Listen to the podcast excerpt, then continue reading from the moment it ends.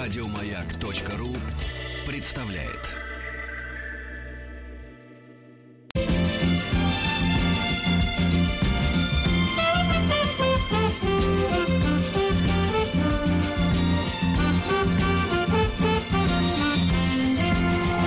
Сергей Стиллавин и его друзья.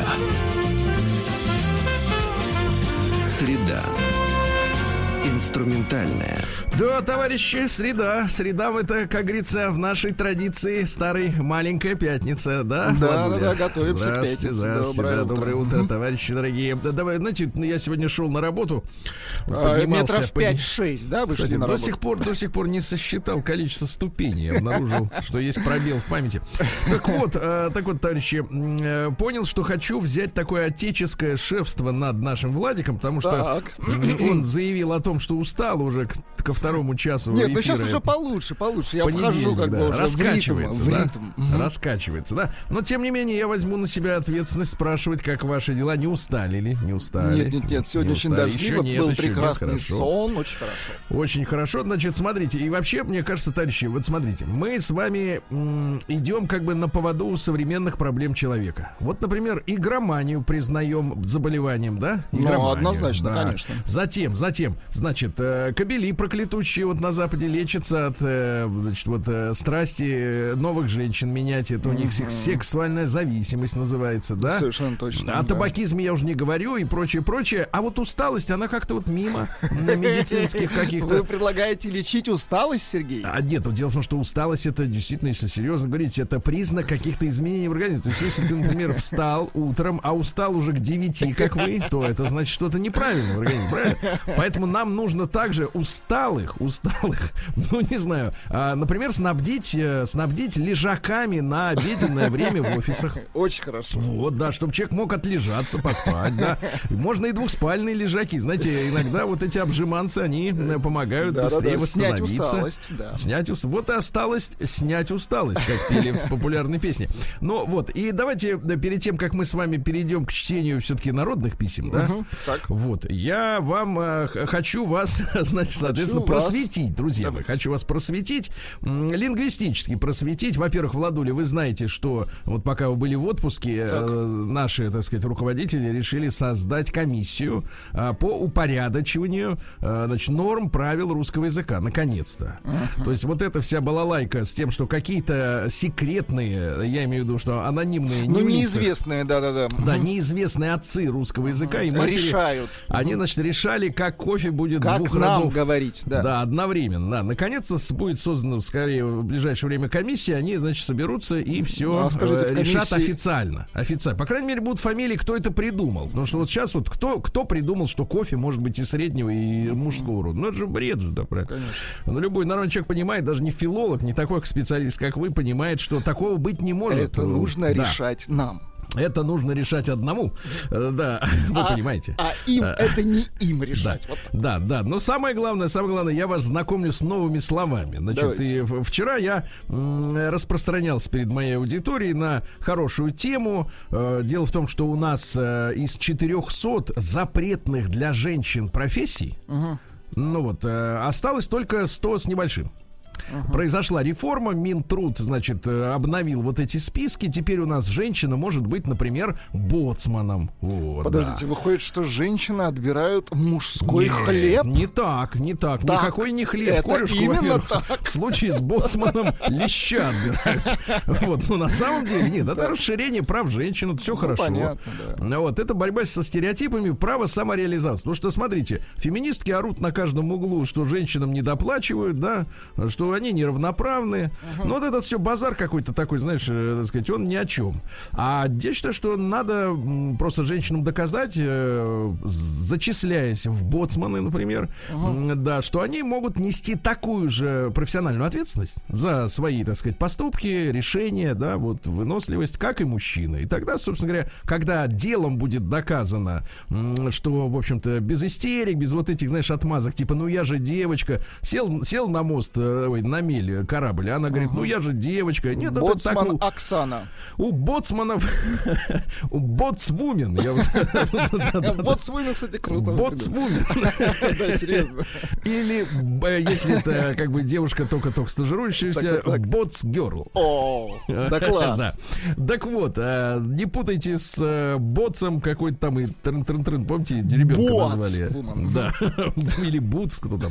Ну, неважно. Короче говоря, я разговор зашел. Люди у нас, э, так сказать, образованные, эрудированные, в разных сферах э, трудящиеся. Uh-huh. Соответственно, есть... Э, м- профессиональные э, такие, как говорится, жаргонизмы или, скажем так, профессионализмы. То есть слова, которые употребляются чисто ну, вот в профессиональных какой-то сфере, целях. Да, да, да. Да, и дальше, дальше я, значит, там упомянул, что, в принципе, до сих пор ведь женщины, несмотря на то, что они бу- могут быть боцвуменами, вот, они все равно не смогут, например, быть добытчицами газа. Вот, добытчицами газа, пока эта профессия для них закрыта.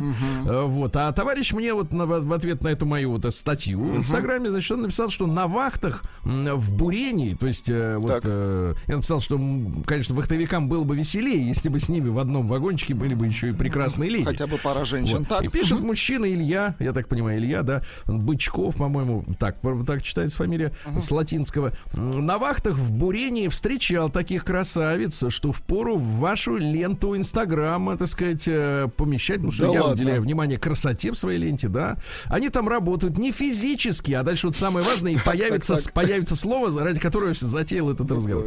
Значит, работают красавицы, не физически, естественно, угу. но, как положено, пусть с поблажками, но вахтуют. Работают они геологинями, ну, геологи, угу. там разведка, или кривильщицами. Кривильщицы?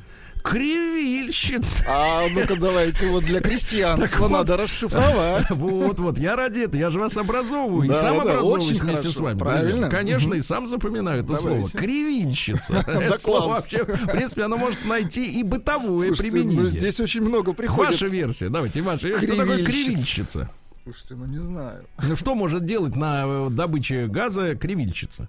Ну что-нибудь легкое, незатейливое. Но это ну, не, да, не тяжелый труд, не, не физический труд, однозначно. Это вот в быту это не тяжелый труд, так сказать. А здесь это тяжелый. Значит, а вот а, а кривильщица, не буду те, давайте, испытывать давайте. Ваше терпение, это специалист, кривильщик или кривильщица, угу.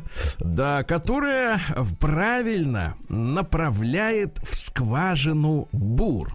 Ух ты! Понимаешь, да? да? Потому что, значит, там, там история, как и нет, это очень важная работа. Вы представьте себе, значит, должно одно быть дело, точно, одно да. дело угу. направить, смотрите, одно дело в бытовом, бытовом уровне направить достаточно скромный бур угу. в небесконечную, прямо ну, говорить, это, скажем скважину. Так, дело не хитрое, Сергей. Да, да как это вы... как бы, так сказать, раз и направило. Да, да? да, а здесь же серьезно. А здесь дело, угу. дело в том, что, смотрите, любая вот доля градуса погрешности, да, угу. ну неправильно когда, ты же понимаешь, у тебя бур уходит на километры. И представляете, да, скажет... энергия, все, все ну, и дело в... да, да, да. да, и дело в том, что если вы правильно направите, то есть вы не будете делать лишнюю работу и соскребать Конечно, со стенок, да. как говорится, лишние, угу. так сказать, километры известняка. Вот, это очень важная работа. Вот сегодня, друзья мои, вы узнали слово «кривильщица», угу. да, но прошу аккуратнее с ним в быту. Аккуратно. Очень хорошо. Огорчиться. Нужна здесь кривильщица. Да. Не хватает, мне не кажется. Приемная нос. Народный омбудсмен Сергунец. Так, ну давайте несколько буквально минут уделим Костромскому Фройду, который нам о пороках общества сочинил, так сказать... Русланчик, э, что ли? Писанину, да. Ну, буквально, как только устанете, скажите, хорошо, я прекращу. Хорошо. Пролог. Угу. Прежде всего хочу порадоваться вместе со всеми слушателями выходу Владислава Александровича. О. Спасибо, видите, здесь да. вы прерваться не можете, я согласен. Видите, наступил вам на мозоль. Да, да, да. И его бешеного суслика Николя из сочинского омута и возвращению Витуса в эфир. Кроме того, хочу отметить, что поражен постом Сергея Валерьевича в Инстаграме о сетях пять джи. Вот, так сказать, но это не... по поводу, что пять джи будут внедрять в деревья. Да, да, да, да, да, да. Мы узнали на прошлой неделе, что немцы хотят засаживать эти штуки даже в деревья. И я поставил вопрос так: уж если деревья будут с пять джи, ну что же мешает человеку-то, как говорится, да, поделиться мыслями с общественностью. Информацией, да. Да, да, это же самое главное. Ради чего это все. Так вот, перехожу к основной части моего письма. Основная часть. Здравствуйте, дорогой Сергей Валерьевич. Приветствую на месте звукорежиссера. Нет, не звукорежиссера, а соавтора. Как гладко вот. Стелит, а? Ну, загоревшего давайте. И отдохнувшего Владислава Александровича. Действительно получил вот утреннюю фотографию Владислава Александровича с нашей Катенькой. Так. Вот, Катенька работает, чувствуется, а вы нет. Катенька работает уже третью неделю, а, да. а у меня первая. Очень рад, что нашел время написать вам. То есть, видите, сам пишет, сам радуется. И радуется. Хорошо. Хорошо. Но, как известно, не так трудно найти время на письмо. Да, нас намного сложнее найти тему обращения к вам, тему, которая будет вам интересна, тему, которую можно будет транслировать в эфире. Так вот, однажды студеным летним днем один юноша-красавец шел по не менее красивой Костроме. Назовем этого мальчика как-нибудь абстрактно и, опять же, красивым именем, например, Руслан. Какой подлец, а? Ну, да, литератор, да, литератор. Чувствуется, работать-то не хочет, да, не хочет, хочет, хочет сочинять. Идет этот славный мальчик, паренек, простите, по тротуару, собирается перейти дорогу, разумеется, на разрешающий сигнал светофора и строго по зебре. Не стоит забывать, что наш паренек довольно законопослушный и очень культурный человек. И представьте себе, опроницательный и всем сочувствующий Сергей Валерьевич, представьте себе следующую ситуацию, которая бросилась этому парнишке в глаза. Напротив нашего героя, соответственно, на точно таком же тротуаре, только противоположном, угу. шли двое. Мальчик и, по-видимому, его мама. Я побоюсь назвать ее во всех смыслах женщиной. А причину моего решения вы, я надеюсь, узнаете чуть позже. Итак, пристальнее смотрит этот э, парнишка на мальчика и его маму и видит, что мальчик плачет навзрыд, а мама этого мальчика еле-еле волочит свои ножки. А через пару шагов и вовсе падает на четвереньки, Господи. Пытается дальше ползти, потом падает на бок, стонет, потом снова опирается на руки, встает на четвереньки, начинает Какой ползти. Ужас. И так много-много раз. Титры «Кострома. Наши дни». Или Мон-Амур. «Кострома. Мон-Амур». Да. Это не перевод, кстати, товарищи, прямой. А, сначала наш доблестный юноша подумал было, что у женщины плохо с сердцем. Или что-то подобное. Или плохо с коленями, да, например. Вот такая версия, да, подворачивается. Вот. Но специально пройдя в совершенной близи от этой женщины, Русланчик понял. Женщина была пьяна. Боже. Угу. Да что уж там, в следующую секунду парень понял, что женщина просто нажралась в хлам, в зюзю, в дрова, в дымину, нас водяры, как говорится, по самое оно. Крайнее удивление появилось на лице нашего паренька, а больше всего ему стало жалко этого маленького мальчика лет пяти-семи, который плакал и звал: «Мама, пойдем домой», пытался ее поднять, помочь ей дойти, но она отстраняла его рукой, отталкивала, и мальчик беспомощно рыдал на глазах у прохожих. Жутко и стыдно смотреть на такую, в кавычках, мать. Кстати, сегодня я делаю такую кросс-промо. Ага. У доктора Добина тема вообще виртуозно построена. Я думал, что м-м, добраться до таких высот он не сможет. А он изощрен, доктор Добин. Ну-ка, какая тема? А выбор следующий. Ну-ка. Зачем человеку мать? Я ждал что-то подобное, крепкое, понимаете, ну, да. Мне кажется, готовился, готовился именно к вашему выходу на авансцену. Да, пора разобраться, действительно, да. Зачем? Да, и так жутко и стыдно смотреть на такую мать было в Костроме Русланчику, Фройду.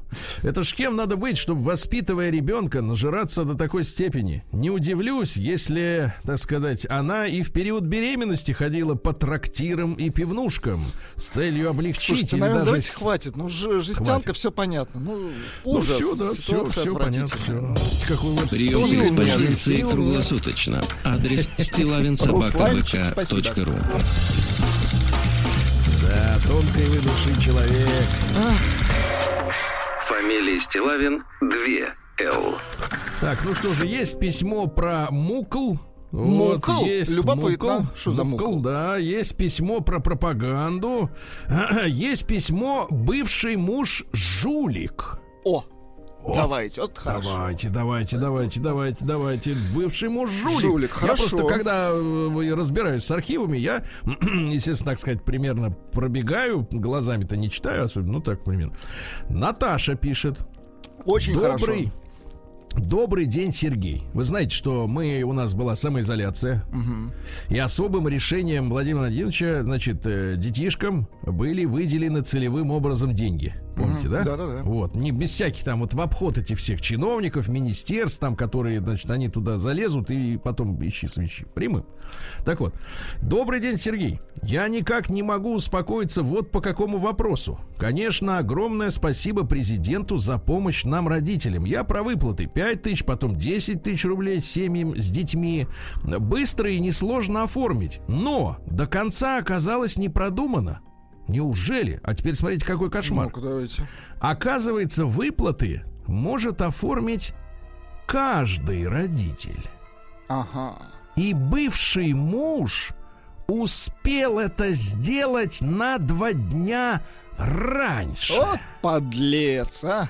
И он эту выплату получил, хотя дочь по суду проживает со мной. Угу. И в пенсионном фонде объясняют, это ваше семейное дело. Угу. Так семьи-то нет уже как пять лет. Да. Понимаешь? Угу. Дело-то не в деньгах, просто неприятно и обидно. Почему отец, а не мать, у которой живет ребенок?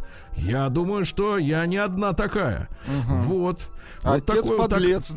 да. Не, ну представляете, какая гнида. Да я слушай. вам рассказывал, рассказывал как-то, знаю, вы помните, я вам рассказывал историю. Так. Мне кажется, для наших новых слушателей это будет тоже такая портрет. А то меня, знаешь, все говорят, что это ты, Серега, все там женщин гнобишь, а вот мужики все такие в шоколаде. Да нет, ну просто дело в том, что общаюсь с женщинами, а с мужиками нет.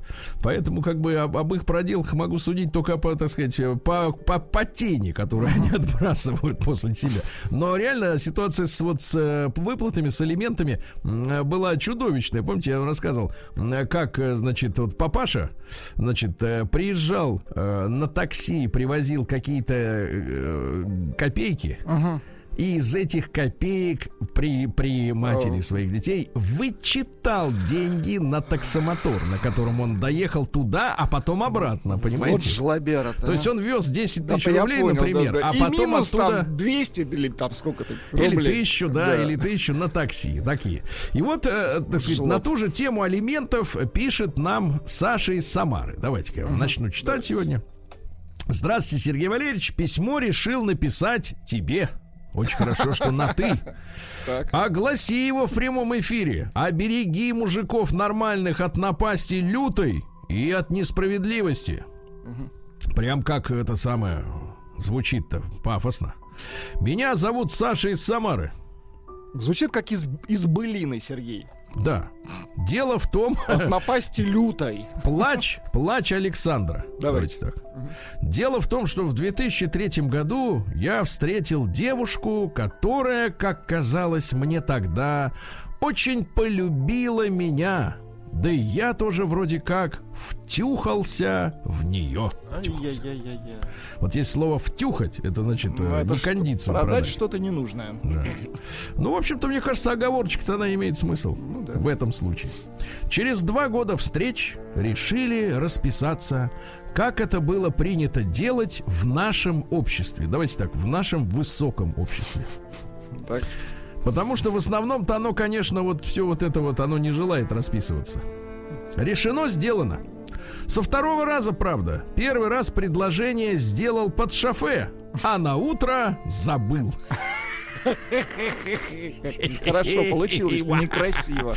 Да, забыл. А она, я от себя добавлю, забыла включить диктофон. Так.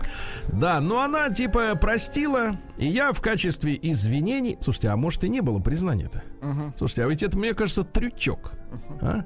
Трючок. Возможно, да. Она в качестве извинений еще раз... Значит, э, предложил ей выйти за меня замуж. А вот мы, да, мне кажется, нашли в этом письме и корень проблемы. Uh-huh. Да, то есть э, человек, значит, просыпается. Uh-huh. э, Он, значит, соответственно, вот о вреде, кстати говоря, чрезмерного употребления алкоголя, правильно? Uh-huh. Человек знает за собой, что он бывает, у него случаются провалы в памяти. Вот. А тут он, значит, просыпается на утро, а она такая изображает вся радость и говорит: ну, спасибо, милый мой, что ты вчера вечером сделал мне это предложение. Он такой глазенками-то хлопает. Он такой, оттуда какое, сыпется, да, этот кальций из глаз. Пытается, да, вспомнить. Они... Да, и а вспомнить не получается, но он знает, что бывало и не такое, правильно? Да. И вот тут-то его и подцепили за крюк. Вот так, мужики, аккуратней. День дяди Бастилии пустую прошел. восемьдесят лет со дня рождения. Ух ты, а ей уж восемьдесят. Разный, каждый день. На радио Маяк. Так, товарищи дорогие, давайте-ка прикоснемся к истории. Правильно, сегодня у нас двенадцатое августа. И сегодня день военно-воздушных сил наших российских. Вот так, да-да-да. Дело в том, что в двенадцатом году э, был издан приказ, согласно которому вводился в действие штат воздухоплавательной части Главного управления Генштаба России. Угу. Вот так вот, да-да-да. Ну и вы понимаете, у нас был самолет Илья Муромец, самый большой в мире в то время, Игоря Сикорского, который тогда строил самолеты, а не вертолетов, с которыми он вошел в историю. И Илья Муромец четырехмоторный, да, по-моему, четырехмоторный. Угу. Самолет, который имел на борту ванны. Душ. Представляете? Да, да, душ, ванны. Можно было летать, не, не, не, не сходя на землю. Сегодня с тысяча девятьсот девяносто восьмого года отмечается Международный день молодежи.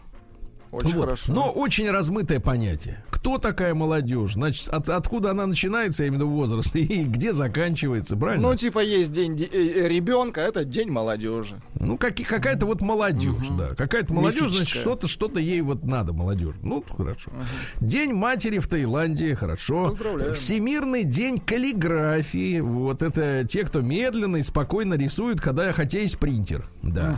Угу. День персонального компьютера ай би эм.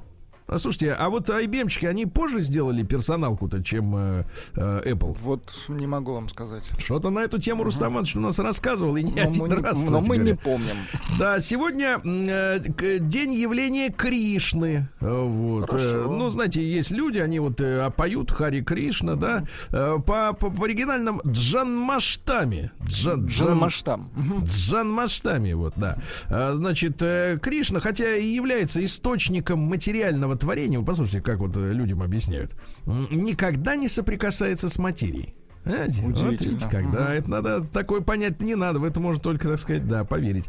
День встреченного, встречного рассвета, то есть когда ты встретил его спокойно на берегу, например. День виниловой пластинки сегодня. Хорошо. Да, да. Ну и сегодня Силуан да Сила. Вот, так. На Силу и Силуана рожь бывает пьяна, то есть клонится к земле, головушка клонится к земле, зерна много, да, клейковина много, понимаете, uh-huh. да? В этот день, так, так сказать, что еще, так сказать, делали? У Иоанна Воина просят заступничество обиженные и скорбящие также uh-huh. в этот день, да? Вот, а сильное мерцание звезд на рассвете предвещало скорые обильные осадки. Вот так. Осадки пошли, да. Осадки, да. Разный каждый день. Ну что же, в этот день, в тысяча четыреста девяносто втором году, Колумб, э, Христофор Колумб, э, первым приехал отдохнуть на Канаду. Извините, тут недоверчивые да. люди пишут да. э, нам, а в Илье Муромце бани случайно не было? Нет, не было. Так вот, значит, смотрите, Колумб приехал на Канары. Ну, это вот недалеко от Испании. Люди тоже туда, как бы, вот хотят, но не могут.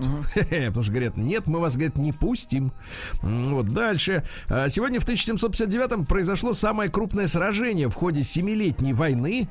Наши и австрийцы под командованием Салтыкова, генерал-аншефа, вот на голову разбили пруссаков, а пруссаки считали тогда непобедимыми воинами Фридриха второго. Uh-huh. Помните, Фридрих второй, выдающийся командующий, да, не интересовался женщинами, интересовался лучшая только... армия в Европе, ну да. Да-да-да. Ну, короче говоря... Э, разбили. В девять часов утра сражение началось с артобстрела наших позиций, завершилось к семи вечера, ну, полный uh-huh. рабочий день. А, потеряли а, пруссаки восемнадцать тысяч человек. Жуть. Uh-huh. Жуть, да.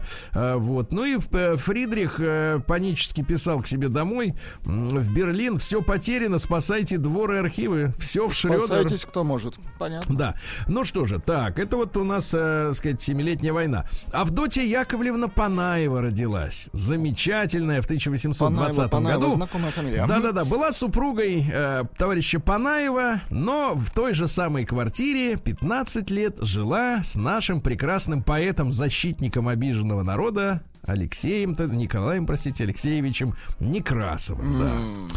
Николай Алексеевич, mm. да. Вот их взаимоотношениями, значит, навеян так называемый Панаевский цикл. Uh-huh. Вот, называется он следующим образом: неподслащенный, не сентиментальный. Ну, то есть вся сладость ушла как бы не в, не в, не в стихи. Uh-huh. Да-да-да. Они жили, э, значит, втроем. Называлось это «Менаж а труа». Какой ужас, а? Жили втроем. Назывался «Менаж а труа». Да? Но это конфигурация вот, популярная, значит, смотрю, это поэтов, у нас, кстати, на тему либерализма. Uh-huh. На тему либерализма. Это, значит, тип либерализма, который был провозглашен Жорж Сандом. Uh-huh. Понимаете, да? Жорж Санд прогласил, да, вот все, все так и жили. Среди интеллигенции в середине девятнадцатого века были очень популярны «Менаж а труа». Так что, ребята, если вдруг, да, то вы, есть опора в прошлом, да. Конечно, с точки зрения сегодняшней морали, да, сегодняшней нравственности, сегодняшнего понимания морали, да, которую, ну, не все придерживаются, но хотя бы понимают, что есть вещи плохие, есть хорошие, да.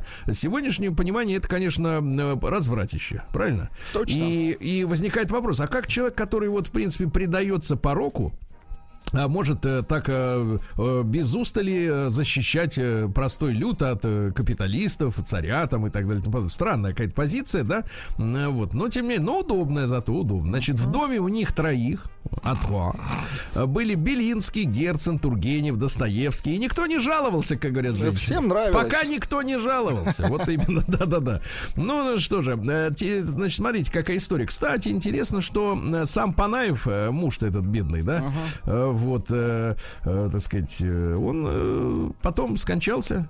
Она uh-huh. вышла замуж за публициста. Uh-huh. Э, вот, он был на десять лет ее моложе и достаточно быстро тоже скопытился, к сожалению. Uh-huh. Давайте вот из цикла. Давай, давайте, давайте, давайте из цикла. Конечно. Чтобы вы понимали, опять же, надо это, эти стихи читать э, с, с пониманием, что они адресованы женщине, но за ее спиной маячит муж. Понимаете, бэкграунда, да? Конечно. А может быть и за спиной автора. Никак, непонятно, как вот он «Менаж а труа» э, обернется. «Я не люблю иронии твоей. Оставь ее отжившим и нежившим, а нам с тобой, так горячо любившим, еще остаток чувства сохранившим, нам рано предаваться ей».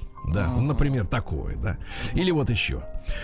«Ты всегда хорошо не, хороша несравненно, но когда я уныл и угрюм, оживляется так вдохновенно твой веселый, насмешливый ум. Ты хохочешь так бойко и мило, так врагов моих глупых бранишь, то, понурив, головку уныло, так лукаво меня ты смешишь». Ну, да. Стихи безобидные, кстати.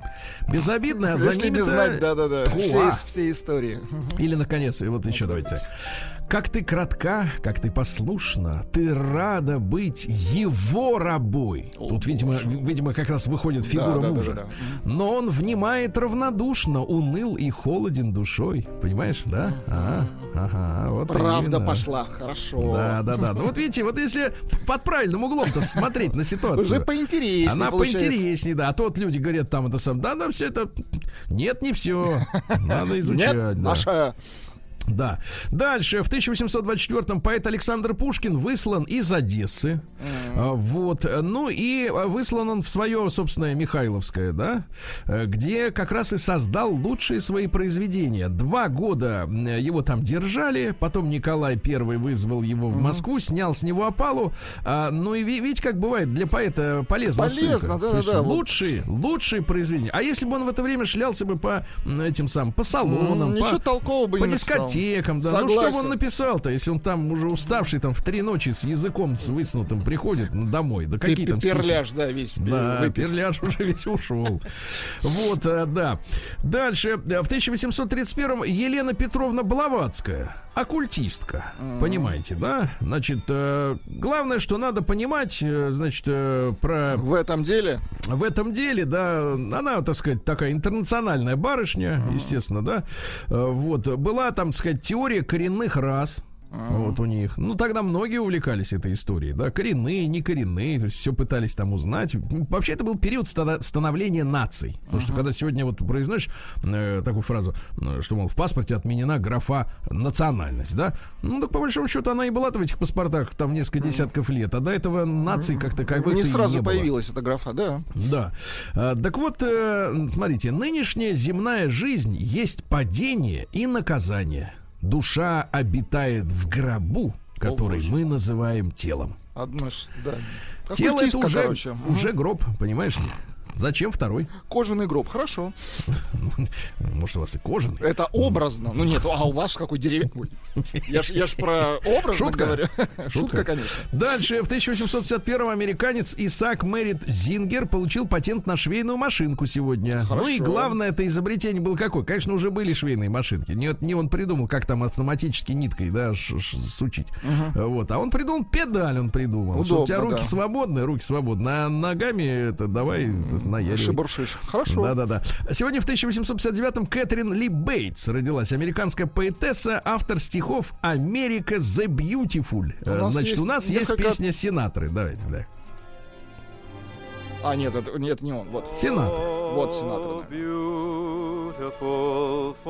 Да. Нежно. Ну, под такую музыку в фильмах под, про Вьетнам бомбят обычно напалмом джунгли. Mm-hmm. Да. Вот сегодня родилась мать Гитлера Клара в тысяча восемьсот шестидесятом. Э, ну, для того, чтобы просто вы представляли, девическая фамилия Пюль. Сейчас, минутку. Пюльцль. Пюльцль. Там единственная гласная буква. Mm-hmm. Причем не ее, mm-hmm. по-русски не надо читать. Э. Пёльцель. Попробуйте на досуге потренироваться, да, вдруг получится. Вот, сегодня у нас в тысяча восемьсот шестьдесят пятом английский хирург Листер использовал карболовую кислоту, иначе называется фенолом, для дезинфекции инструментов. И смертность при операциях упала втрое. Представляете? Молодец, круто, да, да, да, да, да. Вот, сегодня у нас э, в тысяча восемьсот восемьдесят первом Сесил Блаунд де Миль родился. Американский кинорежиссер, новатор. Значит, э, в чем новаторство? А чего наворотил там, да? Э, вот, не наворотил, а новаторствовал. Это разные слова. Так вот, он первым придумал устраивать предварительные просмотры для журналистов. Ага, промоушен, так, понятно. Да, и интересно, что он первым появился с мегафоном на съемочной площадке. День взятия Бастилии пустую прошел. восемьдесят лет со дня рождения. Ух ты, а ей уж восемьдесят. Разный, каждый день. На радио Маяк. Ну что ж, товарищи, в тысяча восемьсот восемьдесят втором году родился человек, который сделал так, что за руль автомобилей сели женщины, а именно Винсент Бендикс, который придумал автомобильный стартер, или стартер по-нашему, да, не надо было кри- к- крутить кривой, да, ага. как говорится, вот, э, сел, села, кнопочку нажала сегодня и поехала, правильно? Удобно. Вот, а по его фамилии Бендикс называется как раз вот, э, ну, из, из стартера там вылазит, как говорят безграмотные, вылазит, значит, вал, приблуда. Вал, да, да, на магните она там с магнитной и со, со, со смазочкой. Ну и, соответственно, вылазит, подкрутила, обратно убралась к себе восвояси, да. Но у меня был опыт лично в жизни, когда я купил, значит, первый раз в жизни новые «Жигули» так. в девяностые годы. Угу. Вот, а, оказалось, что на автовазе забыли положить туда смазку. И Бендикс не вылазил, не вылазил по осени, потому что днем было тепло, ночью минус, да, ну и, соответственно, так сказать, испарина там застывала в лед, и эта штука не вылазила.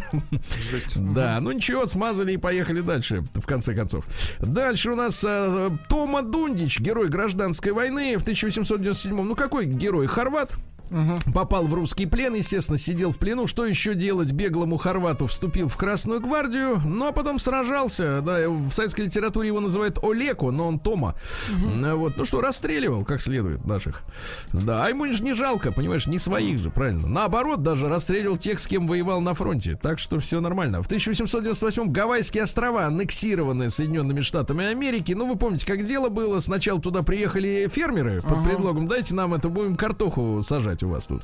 Вот. А потом они взбунтовались и попросили американское правительство прислать военную помощь. Так, в общем-то, Гавайи оказались Расчистили. американскими. Да-да-да. Вот. Ну и Алексей Романов родился, цесаревич, мальчик, который был убит, да, вместе со всеми своими родственниками в Екатеринбурге в тысяча девятьсот четвёртом году родился, да. Вот. Ну и говорят, что очень любил солдатскую кашу. Вот. Это больше хорошо. Всего на свете. Вот какой был хороший мальчик.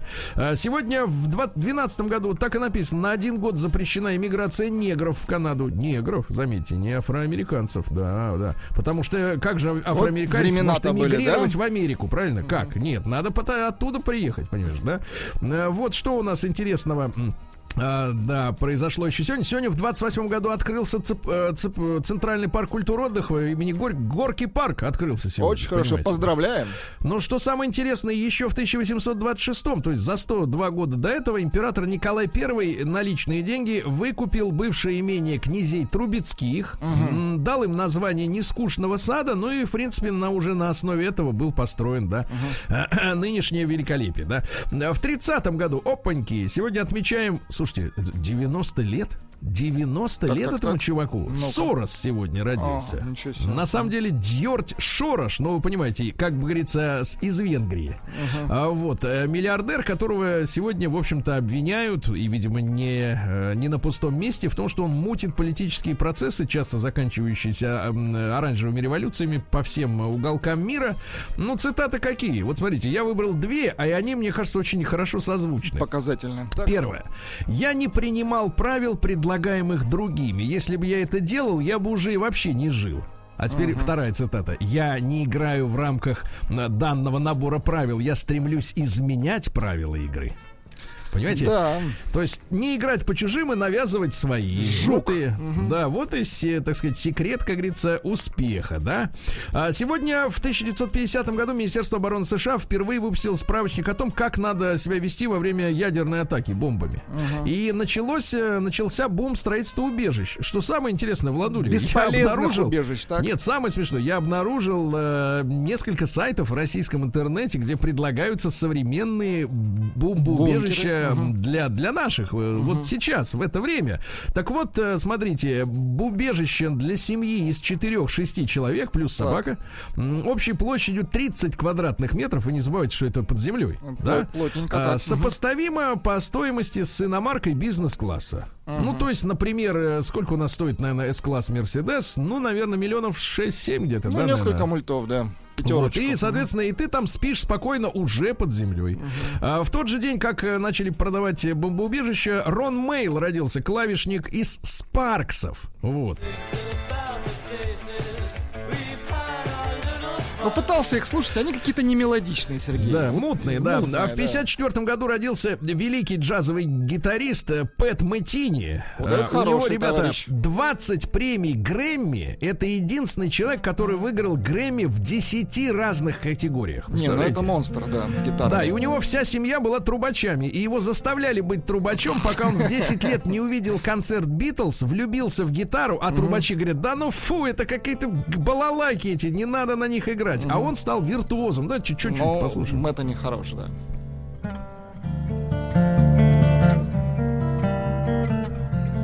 Трек называется «Последний поезд домой».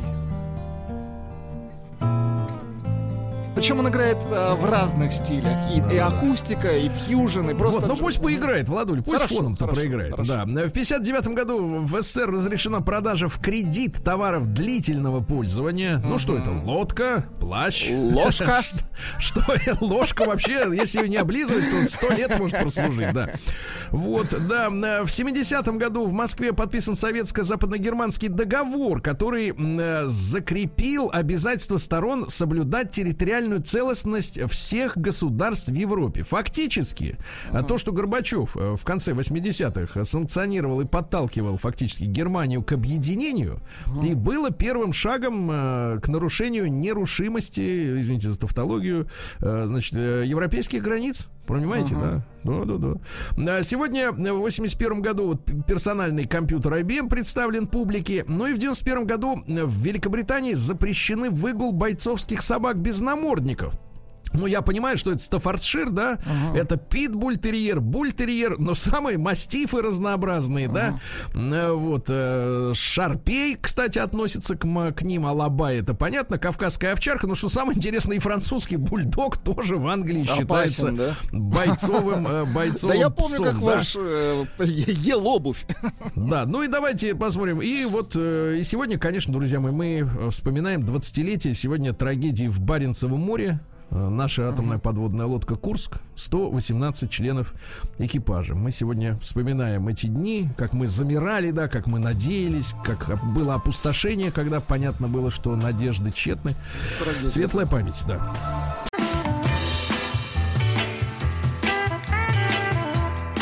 Сергей Стиллавин и его друзья. Среда. Инструментальная. Так, дорогие друзья, кон- контрольный вопрос к Владику. Не устал ли он? Не устал нет, ли, нет, да? Нет, нет, мы держимся вместе с Омском, Сергей, вместе. Мы куда поехали?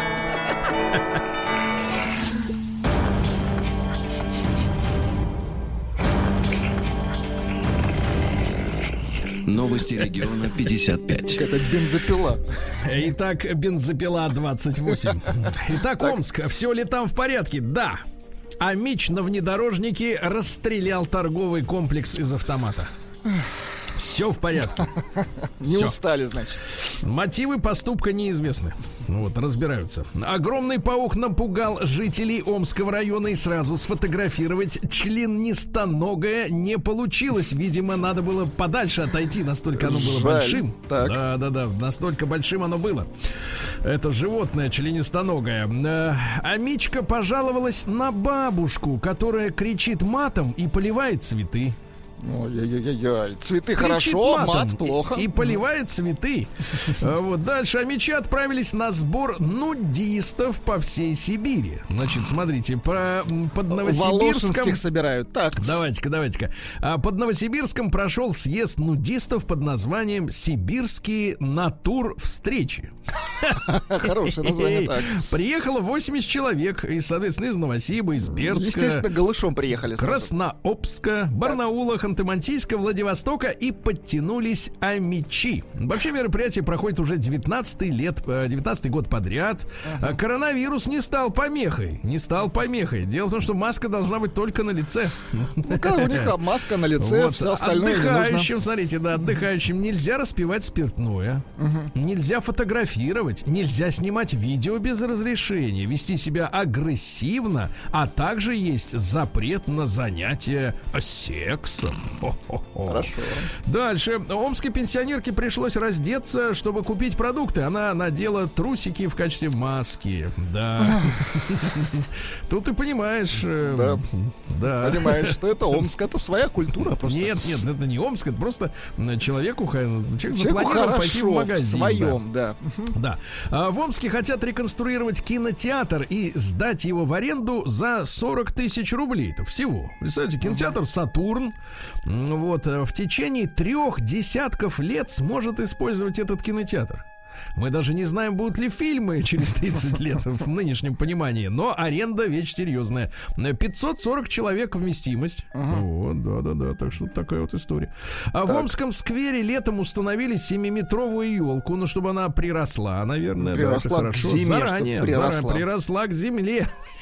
К земле приросла к зиме. Да. А жители Омской области начали банкротиться в полтора раза чаще, чем раньше. Видите, как да полтора класс. раза чаще, да.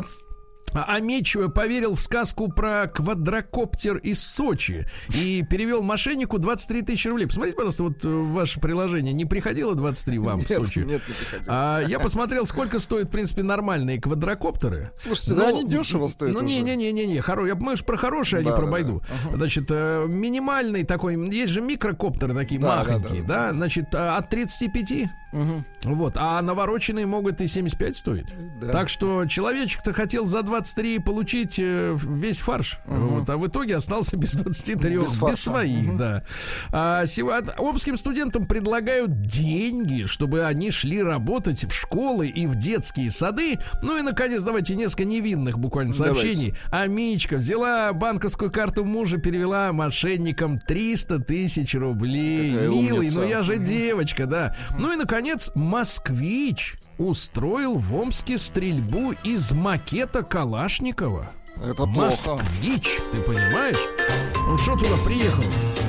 Он теперь там останется. Сергей Стиллавин. В заповедник, что ли? И его. Прекратить. Москвич. Друзья. Да, повелся на нашу рекламу. Решил отдохнуть, да, Сергей? Думает, там все можно, а нет. Значит, в Ростовской области появился первый в России бассейн на колесах, в котором детишечки будут учиться плавать. Очень хорошо. Он подъезжает, да? Ты туда его... Нырк, так. Да, да, да. Вот, ну и непонятно, только я не нашел сообщение, будет ли там соленая водичка, такая типа морской или обычной. Детишки подсолят ее. Шутка. Конечно же нет. Названы поднимающие настроение продукты. Вот вчера мы знакомились с рекомендацией доктора Джаги, да. доктора Джаги, да? А новые уже вот доморощенные советы. Посмотрите, ну-ка. Самые хорошие из орехов э, грецкие и фисташки. Uh-huh. пятьдесят грамм в сутки, и настроение прекрасное, да. Надпочечники помогают, э, помогают надпочечникам морская капуста. Ну, это гадость, это есть невозможно, да. честно говоря. Из приличного жирные сорта рыбы. Жирная Ры... рыба. Угу. Вот мне кажется, женщины, они когда, так знаешь, уныло так говорят: мне, пожалуйста, рыбку. Вот они знают, чем можно, так сказать, угу. развеять тоску, да. Российские леса оказались дороже нефти. Вы представляете? То есть лес, который у нас есть, так. если его весь под корень, так. И то туда... получится Кипр. Нет, и получится больше, чем нефть, понимаешь, если ее тоже раз Нет, и туда. Лес надо вот, беречь. Угу. Надо беречь лес. А главное, что лес надо систематически высаживать снова, да, чтобы угу. заботиться о следующих поколениях. А в российской школе установили унитазы без перегородок и без места для ног. Ну, то есть для орлов настоящих, да. Для птиц, то есть. Да, да, да, да. Новосибирцы назвали любимые слова паразиты. Ну, давайте. Вообще, Новосибирск стал девятнадцатым городом по использованию слов паразитов. Тройка лидеров — это Краснодар, Липецк и Челябинск. Угу. Но и в Новосибирске говорят, очень любят говорить, говорить аналоги слова блин. Ну, мы знаем блин. все эти аналоги. Угу. Вот, ну, такое также, междометие, по сути, да. Да, да. Ну, это не междометие, а, так сказать, от посыл скорее. Вот, да. Значит, дальше. Слова типа, как бы, ну, это самое. Ну, это все угу. достаточно понятно. Угу. В Москве сократилось время стоянки на платных парках. Парковках, жаба душит, это естественно. Uh-huh. Вот. Ну и пару сообщений. Подписчики раскритиковали Бедросыча за покупку кроссовок, которые продаются за миллион рублей. Ну, он же артист. Дел... Ну... Дело в том, что Dior, Dior и Nike сделали кеды, которые стоят, ну, в реальности-то они стоят сто пятьдесят тысяч. Uh-huh. Вот. Но перекупы их, соответственно, толкают уже по миллиону. С золотым напылением, да, достались. Ну, что там, я не знаю, может, внутри какая-то стружка, что там может быть, не знаю. uh-huh. Вот, ну и что же еще интересного, давайте-ка посмотрим. Модный бренд возродил моду девяностых на брюки с торчащими трусиками-стрингами снаружи. Ой, вот опять так. это возвращается, да? Возвращается, да, давайте к науке, там поспокойнее. Наука и жизнь. Да. Э, наконец-таки раскрыты в двадцатом году полезные свойства крика. Э, крик полезен к- тогда, когда он испускается для снятия эмоционального пика. Да-да-да. Если уже не, не вмоготу, кричите. Если нет, говорите потише, пожалуйста. Люди спят. А, ученые из Австралии выяснили, что депрессия и тревожность изменяют объем мозга. Он скукоживается. Uh-huh. Понимаете? Да-да-да. Ну вот, климатологи из Америки предложили не спасать Венецию и позволить ей спокойно, тихо утонуть. Пойти ко дну. Хорошо. Да-да. Ну, ну им-то плевать. Они-то там живут. Да. Мы не можем это позволить. Ученые выяснили, что обезьяны могут ходить на свидания. Однако открытие. А как же, да, они появляются на свет-то по-другому. Да, а вот, а вот хорошее, смотрите. Нарисованные на заднице глаза защитили так, так, крупный так. рогатый скот от нападений хищников. Это хорошо. То есть, если им там... То есть, хищник бежит, смотрит, вот нос — это хвост, вот глаза, вот рот.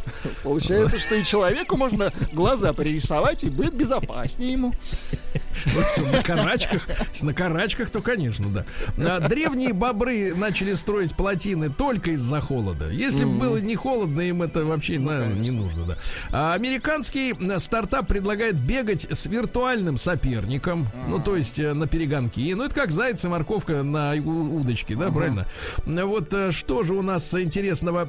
Разработчики из Бельгии и США представили алгоритм, который превращает снятые вами селфи так. в портреты, как будто написанные со стороны художником. Круто. То uh-huh. есть вы туда в кадр свое, а, у вас, а там искусство. А там чужое. А оттуда искусство. Очень да, хорошо. Ученые ответили, наконец, на вопрос, как и почему становятся кошатниками mm. или собачниками. Ну-ка, давайте. Ну вот и кошатников, это типа предубеждение, считают ос- отчужденными, равнодушными, mm-hmm. да, Владуля? Тебе же плевать на всех. Ну да. не совсем. Да, а собачники — это балагуры, добряки. О, а у вас а, сходится. Добряки, да-да-да-да. Но, оказывается, действительно разные черты личности. Выяснили, что собачники склонны к экстраверсии, то есть mm-hmm. наружу. Да-да-да. Вот, сговорчивости, то есть с ними можно договориться, понимаете? Mm-hmm. Совестливости, да-да-да, но невротизм также присутствует. Психический, значит. Да, не менее, не менее. А, вот, а, дальше. А, сканер отпечатков пальцев, наконец, смогли сделать камерой. То есть раньше камера могла использоваться как сканер, ага. а теперь сканер как камера. Удивительно. Круто. Все, ага. все, да.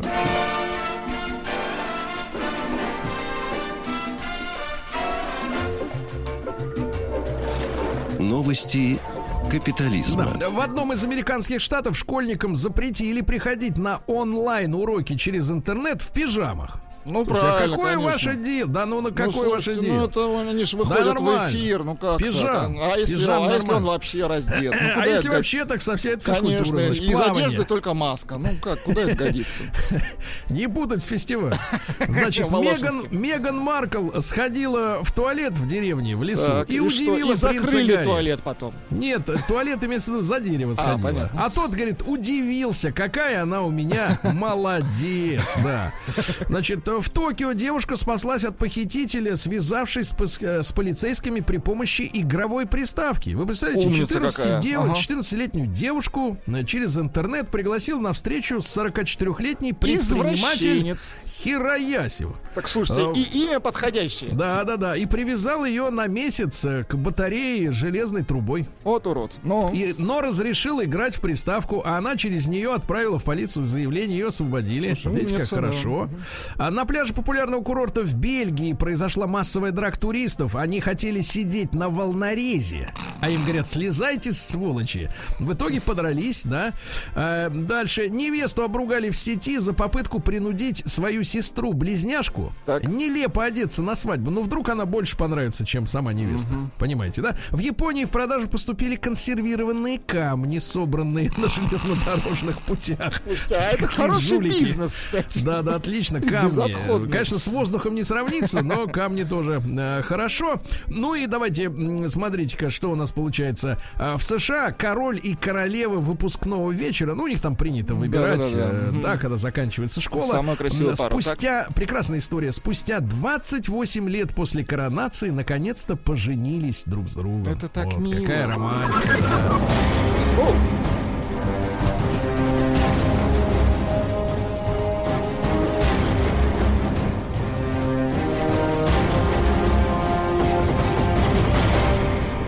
Россия криминальная. Так, а теперь о серьезном, товарищи. Давайте. Внимание. Значит, даже не знаю, как с этим что и делать. А хотя нет, есть вариант.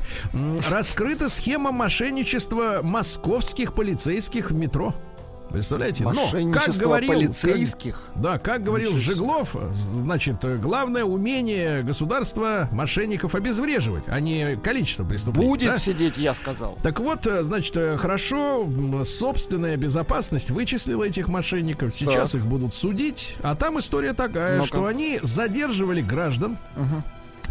составляли протокол о задержании и при этом делали копии имевшихся у гражданина документов, в том числе, как вы понимаете, банковских карт.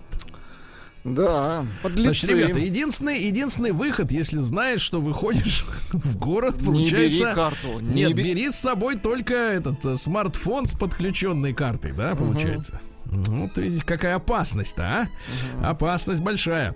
А дальше сумасшедший новосибирец гонялся за прохожими с палкой. Ну, ну это мило. Ну, гонялся и гонялся. Ага. Что он, силы никого кончились, а снова устал, да? Ну, слава в Казани э, директора, директора школы обвинили во взятках за устройство детишек в первый класс. Ну, цены, честно говоря, божеские. двадцать пять тысяч. двадцать пять недорого, да. Ну, это же один раз только. Конечно. Нет, ну, за, за детство, ну, за школу нужно платить. Это мы поняли. За ребенка надо платить. Да. Пусть, пусть все будет хорошо. Значит, дальше. Соседи отобрали у россиянки ключи и отказались пускать ее во двор. Ой, представляете, в Самаре. Ну, говорит, не, не пустим ее. Пришла полиция, говорит, пустили. Все. Угу. А наконец-то, Владик, слушайте, пока ну, вас ну-ка. не было, мы искали удава Анатолия, который уполз, уполз из квартиры. Удав Анатолия, Сергей, будет в десять да. утра. Мы его нет, ждем. Нет, нет, там страшная история. Так. Он сбежал от восемнадцатилетней хозяйки. Значит, так. во-первых, вопрос. Зачем восемнадцатилетней девушке удав? Правильно? Ну да. Двухглазый. Значит, во-вторых, значит, значит во-вторых, во-вторых, там при, прикол-то в чем? Он, значит, ну, уполз. Ну-ка. Потом его обнаружили в одной из квартир на угу. три этажа ниже. Заперли дверь в комнате, где он сидел. Вызвали полицейских. Полицейские приезжают, дверь открывают, а его там нету, пропал. Представляешь, ага. пропал. И вот весь дом был Мистика. в шоке. Так. Соседи в шоке. Наконец-то заразу эту нашли. Отыскали. Нашли. Поздравляем. Заразу, да. Хорошо. Россиян предупредили о новом способе мошенничества с помощью ку ар-кодов. Это подробности. Помнишь, вчера я да, уже да, предупреждал, да, да. а сегодня подробности. Значит, не просто объявление с ку ар-кодами нельзя сканировать, потому что программа, которая там может активирована быть в вашем смартфоне, да, ну, протоколы некоторые, они могут списать деньги с вашей карты. Так они что делают? Они раздают у торговых центров листовки рекламные якобы. И говорят, Слушайте. вы вы пройдите по ку ар-коду, угу. чтобы получить скидку. Ты понимаешь, какие вот уроды? Сволочье. Ты берешь этот, ку ар, этот листовочку, там написано, например, шуба в полцены. Угу. Пройдите, и проходишь, и да? полцены остается, остается не у тебя, да. Дальше, ребята, это трагедия. Э, в Москве похитили так. лед. Слушайте, лед нужно вернуть владельцам. Нет, весь. Весь лед от здания ледового комплекса. Вы представляете? Зимой завезут. Да. Жители Лобни устроили бой за просроченные товары прямо в продуктовом магазине. Понимаю. Вот, да. Мужчина в пуховике, я напомню, сегодня двенадцатое августа. Так, мужчина в пуховике украл сумку Версачи из ЦУМа. Модник. Да-да-да. Ну и давайте милым чем-нибудь закончим. Давайте. Таким милым, хорошим, чтобы понимать, что все-таки не все, все жулики. Хорошо, некоторые давайте. гадят просто от чистого сердца, да, от чистого сердца. В Новосибирске жалуются, что соседи выбрасывают мусор, одни частоты прямо из окна. Прямо Ой, из окна. Я, я, вот, я, честно. Я, я, я.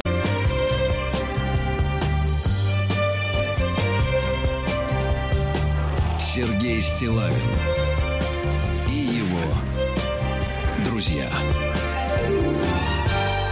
Так, товарищи дорогие, мы с вами периодически возвращаемся к мониторингу э, ситуации в социуме, да, ну, то есть наши с вами взаимоотношения, как это все проистекает, и вот мне в руки попала любопытнейшая статейка, статейка ни, ниоткуда-нибудь, там, и не из, как сказать, не из, не из, не из газеты «Новости Коломяк», вот, хотя с уважением отношусь к этому питерскому району, да, вот, и шутка, так вот, но из Forbes, из Forbes, значит, э, прочел не без интереса, значит, статейку. Понятно, что она ориентируется на людей, причисляющих себя, э, ну, так сказать, к продвинутым, да, uh-huh. к тем, кто, так сказать, может себе позволить э, больше, чем, больше, чем обычный человек, потому что обычному человеку, конечно, читать все это вот не очень, как сказать, не к месту, скажем так, да, не, не очень интересно, но материал действительно любопытный. Я обратил внимание, что автор его социолог Полина Арансон, то есть вот, как вы понимаете, Владик, можно доверять, ну, да, да, этому материалу. Культурный человек. И смотрите, тут речь идет о, ну, скажем так, как-то о транзите отношений между мужчинами и женщинами в современном мире, да? Mm-hmm. Вот. Очень любопытная статья. Я вам избранные выдержки из статьи Полины прочту, а потом мы с вами давайте обсудим, потому что речь идет о процессах, да, которые mm-hmm. происходят. Мне хочется сегодня понять, насколько эти процессы дошли уже до самой широкой аудитории, да, не, не до аудитории Forbes, mm-hmm. вот, а вот до людей, которые все-таки на, на работе, так сказать, вот э, заняты от и до, да? Хотя те люди, конечно, тоже заняты и даже больше. А, так вот, смотрите, некоторые выдержки. Значит, женщины стали выбирать партнера и договариваться об отношениях, которые приобрели черты сделки и взаимовыгодного обмена. Uh-huh. Речь идет о том, что нет, э, нет чувственных отношений как базы семьи. Понимаете, да? Нет э, любви как основного э, мотивационного такого звена, из-за которого люди начинают быть вместе. Uh-huh. Оно исчезло. Значит, смотрите, это я первую фразу прочел только из статьи. Давайте мы сразу короткий опрос запустим, правильно? Но пока я дочитаю, как раз наберем некоторые проценты голосов, посмотрим, как оно, так сказать, распределится все. Короткий опрос. Давайте посмотрим честно, вот честно на отношения с тем человеком, с которым вы сегодня ночевали или, так сказать, или и, собираетесь, значит, э, и, собираетесь, собираетесь в ближайшие полгода переночевать, наконец, да? На, на он, да. Да, давайте вот ваши взаимоотношения. Давайте вот мы вопрос вот так тоньше поставим. Ваши взаимоотношения. Взаимовыгодная сделка. Угу. Не, не взаимовыгодная, не, давайте так, не взаимовыгодная сделка, а взаимовыгодная сделка. То есть э, вы сколько отдаете, столько, в общем-то, считаете, что и получаете, да, от этих отношений. Давайте, единичка на номер uh-huh. плюс семь девятьсот шестьдесят семь сто три пятьдесят пять тридцать три, это бесплатно, ребята, отправьте, пожалуйста, да, ваши отношения, это взаим, вот вы отдаете и получаете эмоционально. Сделка-договор. Uh-huh. Эмоционально, материально, да, вы в паритете. Двойка uh-huh. нет, то есть кто-то из вас дает больше. Ну, давайте вот об этом поговорим, да, вот кто-то из вас дает больше другому, да, неравенство есть некоторое. Дальше я прочту вам эту статью, чтобы вы поняли. Так вот, женщины стали выбирать партнера и договариваться об отношениях, которые приобрели, приобрели черты сделки и взаимовыгодного обмена. Сделка, соответственно, может быть пересмотрена или прекращена при возникновении более выгодного варианта. Дальше я перескакиваю в следующую мысль. Образованному городскому жителю, как женщине, так и мужчине, уже давно не требуется сожительство в хозяйственных целях. Ну, вся вот эта вот готовка там, ну и uh-huh. прочее, прочее. Целая, дальше следующий фрагмент. Целая индустрия коучинга. Но это, ну, скажем так, наставители, да. Uh-huh. Коучеры — это люди, которые заменяют человеку друга, родителей, и которые знают, как надо. Да, угу. советчик за деньги. За ваши деньги он скажет, как надо было или как угу. надо будет. А, целая индустрия коучинга предлагает женщинам, а теперь внимание, это сенсация, такого угу. я еще не читал, жениться на самих себе. Красиво. Дает рекомендации о том, как провести свидание с самой собой. И в более утилитарном, так сказать, виде, как организовать здоровое и полноценное питание у себя дома, так сказать, где одна единственная комфорка. Угу. Дальше. Любовь, секс и отношения у современного поколения все больше связаны с рисками, а не с удовольствием. И вот американское движение MeToo, да, под которое за, замели Вайнштейна и других, да, поставило под вопрос границы насилия и согласия. И теперь главная финальная фраза. Сегодня физиологический риск залететь, uh-huh. ну, имеется в виду забеременеть, да? Я перевожу на культурный язык. Физиологический риск забеременеть сменился эмоциональным риском залипнуть. Залипнуть, залипнуть. на угу. этом человеке, то есть э, влюбиться в него. Человек, угу. вы представляете, до чего мы дошли? Человек боится влюбиться и стать от него эмоционально зависимым. Ну вот, ну и соответственно, ну это то же самое, как риск э, Риск непосредственной бедности сменился риском кредитной зависимости, пишет э, Полина Арансон. Ну, вот такая э, достаточно интересная статья. Э, договорные отношения, да, договорные угу. отношения, сделка взаимовыгодный. Никакого э, со... романтизма. Э, романтики нет, есть только, соответственно, да, вот э, э, бартер. Угу. Бартер, да. Давайте мы сегодня э, вот обсудим, насколько это действительно жизненно. Давайте, семь два восемь семь один семь один, наш телефон, насколько вы, вот глядя на свое окружение, на свою собственную семью, считаете, что вот подобные статьи — это констатация факта, а не вброс с целью, ну, скажем так, сформировать, э, угу. например, отношение к семье вот на таком новом уровне, да? Насколько это справедливое замечание, что семья сейчас, отношения — это просто взаимовыгодная сделка. Угу. И вообще всем нафиг никто не нужен, правильно, вокруг. Э, друг другу не нужны никто. Давайте Лешу из Реутова послушаем. Человек у нас умудренный. Алексей Владимирович, доброе утро. Доброе утречко, Сергей Валерьевич, Владислав Александрович. Да, доброе. Да, Алексей Владимирович, ну вот э, с вашей точки зрения, это, скажем так, вброс э, с целью продвинуть вот этот взгляд, или это констатация факта, действительно, так оно ну, и есть? Ну, я скажу, я скажу так, что, скорее всего, это констатация факта, потому что люди действительно, ну, судя по вчерашней фотографии модели Шанель, люди реально немножко кукушкой поехали. Чердак Фрутис она покинула, короче. И хотя, с другой стороны, да, это более, может быть, честный подход, когда мужчина с женщиной договариваются, и все все понимают, что она с ним из-за денег, он с ней, потому что пока у нее там все в порядке, и действительно отношения могут, контракт могут... Что-то вы при, при слове «все в порядке» взгляд опустили, да? Так. Ну да, да, да. да. И, ну, все равно это как-то, ну, знаете, нету вот этих... Ну, я свою жену люблю, и у нас э, как бы нету таких ярко выраженных товарно-денежных отношений. Но есть моменты, когда вот ты смотришь, вот сидишь просто там, ну, чай пьешь или что-нибудь другое, и вот какая-то есть такая, что так. ли, трогательность и мягкость, так. чего сейчас уже нет. Вот смотришь, вот я вожу парочки, да, вот да. есть э, парочки трогательные, там, угу. мальчик с девочкой, у них угу. глазки горят. Романтик, да? а, ага. есть вот, а есть вот реально, а она с ним из-за бумажек с цифрами, а ему просто что-то куда-то хочется, так сказать, периодически. А у него есть лиш, личный, лишний нал, да, дополнительный. Да, у него есть немножко бабла для того, чтобы, так сказать, порадовать э, Свой, своего, ну, сказать, своего да. Валерчика, как говорится. Свое эго, да. Хорошо, ну, хорошо. Да, и... Спасибо, спасибо. Значит, ребят, давайте еще раз короткий опрос, пожалуйста. Единичку на номер плюс семь девять шесть семь сто три пять пять три три. Ваши отношения — это взаимовыгодная сделка. Ну, то есть вы и отдаете, и получаете примерно поровну, то есть вы в балансе, да? Двойка — нет, вот есть как бы такой дисбаланс, вы больше даете, ну, или, как женщины любят говорить, вкладываете, ну, uh-huh. это уже из тренингов. Давайте нашего Вячеслава послушаем. Слав, доброе утро. Доброе да. утро, господа. Славочка, ну, во-первых, я понимаю, Forbes — это ваша настольная, как говорится, книга, да? Вот, вы скажите, пожалуйста, правы журналисты и социологи, когда вот такие процессы констатируют? Или это, как бы, так сказать, не наша история? Нет, это они правы, просто жалко, что вы, хотя крайне умный человек и журналист, неправильно расставили акценты, потому что такого, как вот сейчас Леша нам рассказывал, такого же не бывает, что вот сделка такая: так, милая, давай я измерю первый у тебя размер или второй, в соответствии с размером бедер и всего остального мы будем там товарно-денежные отношения э, составлять. Так же не бывает, все же делается по умолчанию, да? Никто не садится и не говорит, сколько раз будет интимная близость в соответствии с покупкой в Шанелях очередных. Все же, как бы, все намного тоньше. И я даже приведу пример, вот когда мы начали рассказывать, у меня печальные, ну не печальные, как бы, такие вот обыкновенные примеры в жизни. Вот у меня за последнее время из коммерческих девушек, с которыми я встречаюсь, две из них ушли замуж.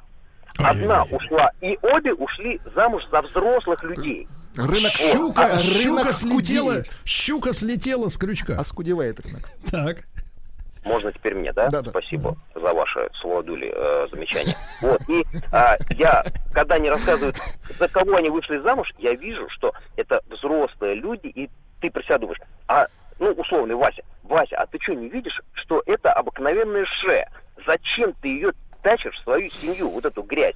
Но а не то, что неделя назад я встречаюсь с очередной девчонкой, который говорит: ну слушай, у нас, наверное, одна из последних встреч, я через месяц выхожу замуж тоже.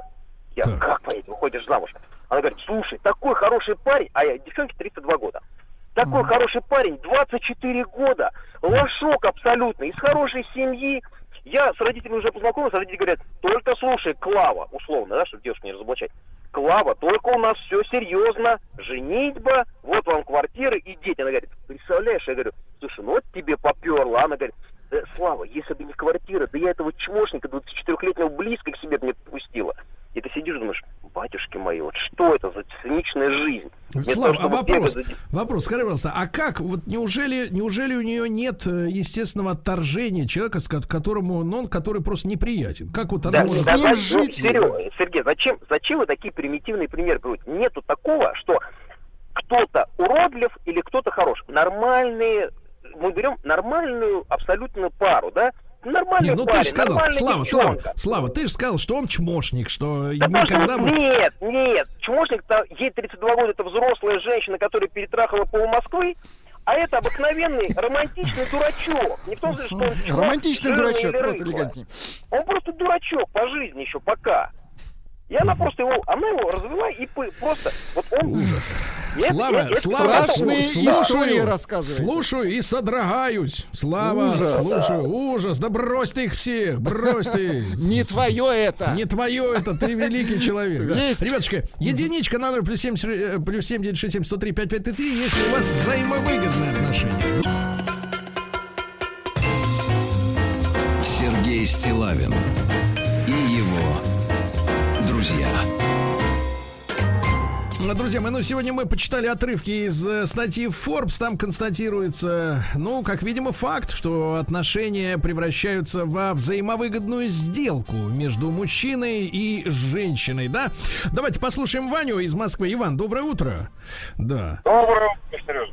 Ванечка, ну, мне кажется, вы более традиционный, так сказать, вернее, консервативный, так сказать, ну, приличный, да, человек, чем вот, как бы, так сказать, э, mm-hmm. да, а, вот, ведущий образ жизни более классический, скажем так. Вот вы скажите, действительно, действительно прослеживается вот это м- э, сделки, да, в отношениях на первом месте? Слушайте, ну, конечно, прослеживается. Вы знаете, тут э, такая ассоциация, что как в споре, один придурок, а один подлец. Uh-huh. Понимаешь, что там дело? Да, прослеживается, прослеживается, я просто смотрю, ну мы, да, мы более старшее поколение, но вот а, тридцати, там, даже уже там тридцатипятилетние, тридцатидвухлетние, это все время разговоры о том, что а, можно с этого получить. В основном у женщин разговоры. А мужички стали, вот эти вот даже молодые, да, они все стали от этого осторожны, потому что они это все слышат. Вот. И они просто боятся начинать какие-то наши отношения, потому что им кажется, что это вот за что-то. Слушайте, а тогда, как... Ванечка, тогда вопрос, а зачем, зачем женщины выплескивают вот свои вот эти технологии в открытое информационное пространство? Может, их им как-то в закрытых группах и чатах собираться? Зачем они публикуют все это? Да, они же... Ну, это да. же женщины, понимаете? Не могут молчать, понятно, да. Языком метут, как метлой машут, говорил, так сказать, да, да ручечник. Языком хорошо. мету. Да, хорошо, Ванечка, языком мету, вот именно, да. Значит, а прекрасное пронзительное сообщение от Олега. Скорее бы импотенция, пожить бы для себя.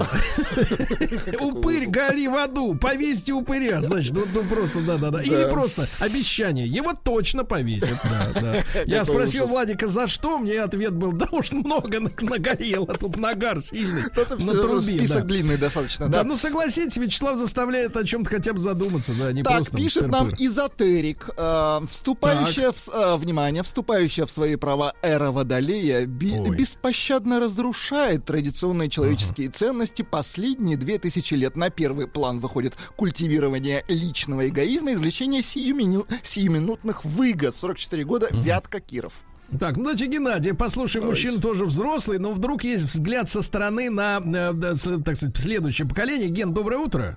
Да. Доброе утро, да. Ну что, наблюдаете подобное? В основном, да не, но вот вы знаете, с теми у меня трое детей, как бы у нас взаимовыгодные отношения, ну, как если так можно назвать, любовь, ну, по современным меркам, да.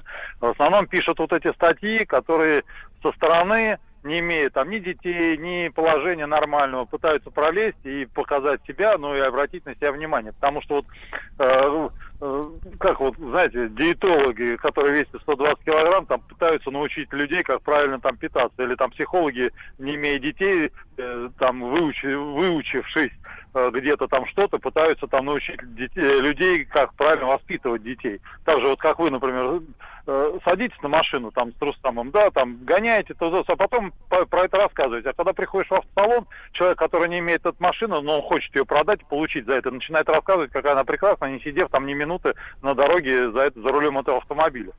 Ну, вот поэтому я так думаю, что... То есть кривые, кривые коучи также при, приложили... Да, да, да, кривые Скажите, коучи, а да, у, вас, там... у вас лично в семье, вот, ну вот если сделка, слово поганое, конечно, оно такое слишком коммерциализированное... Я поставлю пример, да, когда у меня супруга попала в больницу на неделю, и я с ребенком был там в течение, ну, этой недели один на один с маленьким, да, э, до меня дошло, хотя до этого было двое детей, но такой ситуации не было, э, до, до меня дошло какой-то тяжелый труд воспитывать детей, и поэтому назвать взаимовыгодами там что-то как-то, а вот она там не ужин сготовила, а вот с ребенком я там кинул денег, она там, пускай дальше, да, такого вот, Не, не могу сказать, понимаете? Mm-hmm. Поэтому прежде чем учить других, как жить, попробуйте сами завести детей, там, пожить в семье, а потом рассказывать, взаимовыгодно это отношение или нет. Mm-hmm. Ну, а то, что происходит там э, сейчас за деньги, там, молодежь там на папиках женит, э, замуж выходит за папиков, там, ну, это их проблема, это потом это все аукнется, потом... Ну, хорошо, и... хорошо, так, хорошо, да. хорошо. Спасибо, Гена. Несколько реплик буквально. Ну-ка. Дайте упырю ботвинье. Вот, упырина жертва липосакции. Да, да, да. Давайте послушаем Валеру. Давайте Юлю послушаем. Да, Юлю из Москвы. Все-таки женское мнение очень тоже интересно. Мужское в целом мы сформировали. Юленька, доброе утро. Доброе да? утро. Юль, ну что, вам тридцать семь лет, вы, так сказать, повидали, но, в общем-то, да, так сказать, ого-го. Ну, вы держитесь, вот, да? Поверьте, так сказать, старику. Значит, Юленька, честно, отношения рядом с вами, давайте не про ваши, а вот рядом с вами, что наблюдаете, напоминают вот в эту сделку, о которой пишут журналисты и социологи? Да, напоминает, и даже уже, ну, за гранью, в моем понимании. Потому Но что... пример, пример можно? Вот то, что вас поразило. Пример могу привести, да. Э, моего мужа сестра. А, она вот как раз из этой серии. Хотя она выходила замуж десять лет назад, э, в принципе, не такой. Но сейчас э, активно пропагандирует и мне, в том числе, что нужно быть меркантильной. И даже есть книга «Меркантильные суки» называется. И она, ну, я, так скажем, ради интереса посмотрела, о чем это, и ужаснулась, потому что, ну, я не знаю, причем это написал мужчина. Не буду его называть фамилию. Ну, вот, знаете, были, были и писательши, писательши с мужскими псевдонимами, кто знает. Mm-hmm. Так. Да, может быть, да, действительно. Вот, я не, не придерживаюсь такого мнения, абсолютно кардинально отличается. Я а в чем, скажи, пожалуйста, Юля, Юля, короткий вопрос, а, а в чем в этой книжонке, значит, расписывается плюс именно от таких отношений? Почему вот таки, такой образ жизни должен быть взят на вооружение? Ну, там, значит, основная мысль такая, что мужчина должен обеспечить все потребности женщины. Угу. Он по жизни, по жизни должен. Да, вот смотрите, ну, то, есть, то есть мужчине на самом деле, да, мужчине сегодня предписывается обязанность быть папашей для женщины, да, вот такой. А, по сути, да. да, вот я бы так сказала, да. И, и, значит, такая фраза есть: если мужчина не может вам дать того, что вам нужно, верните его маме на доработку. Вот это у меня фраза.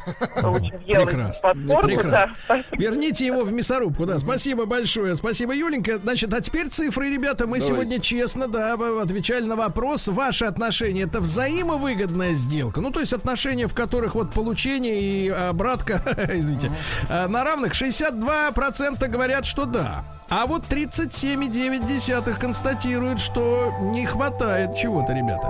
Не хватает, да.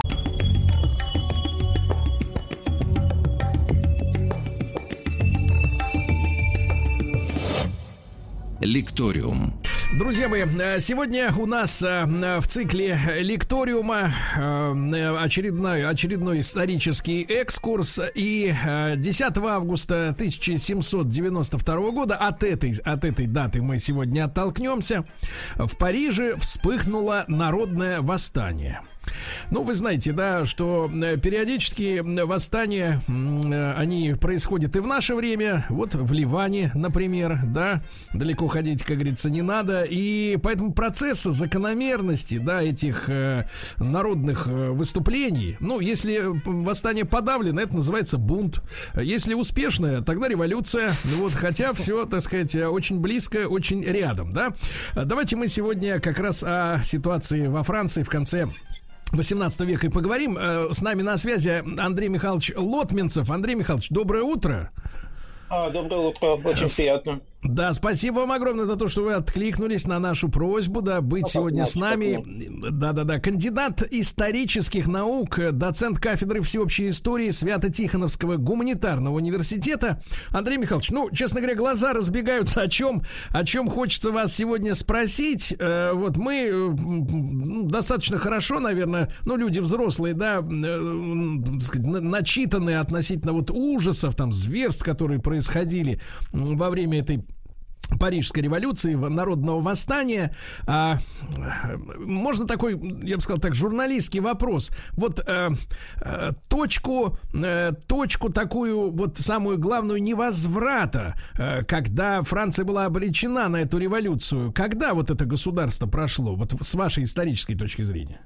А, ну, тут главный вопрос, какая именно революция имеется в виду. Во Франции их очень много, и даже вот в ходе так называемой Великой Французской революции, то есть то, что началось после Бастилии, после четырнадцатого июля, там выделяется тоже несколько этапов. Вот то, что десятого августа, то, что мы хотели обсудить сегодня, это именно вторая революция. Да. То есть первая эта революция, она шла после взятия Бастилии, а вторая после взятия еще одного очень любопытного объекта. Это дворец в Тюильри, собственно.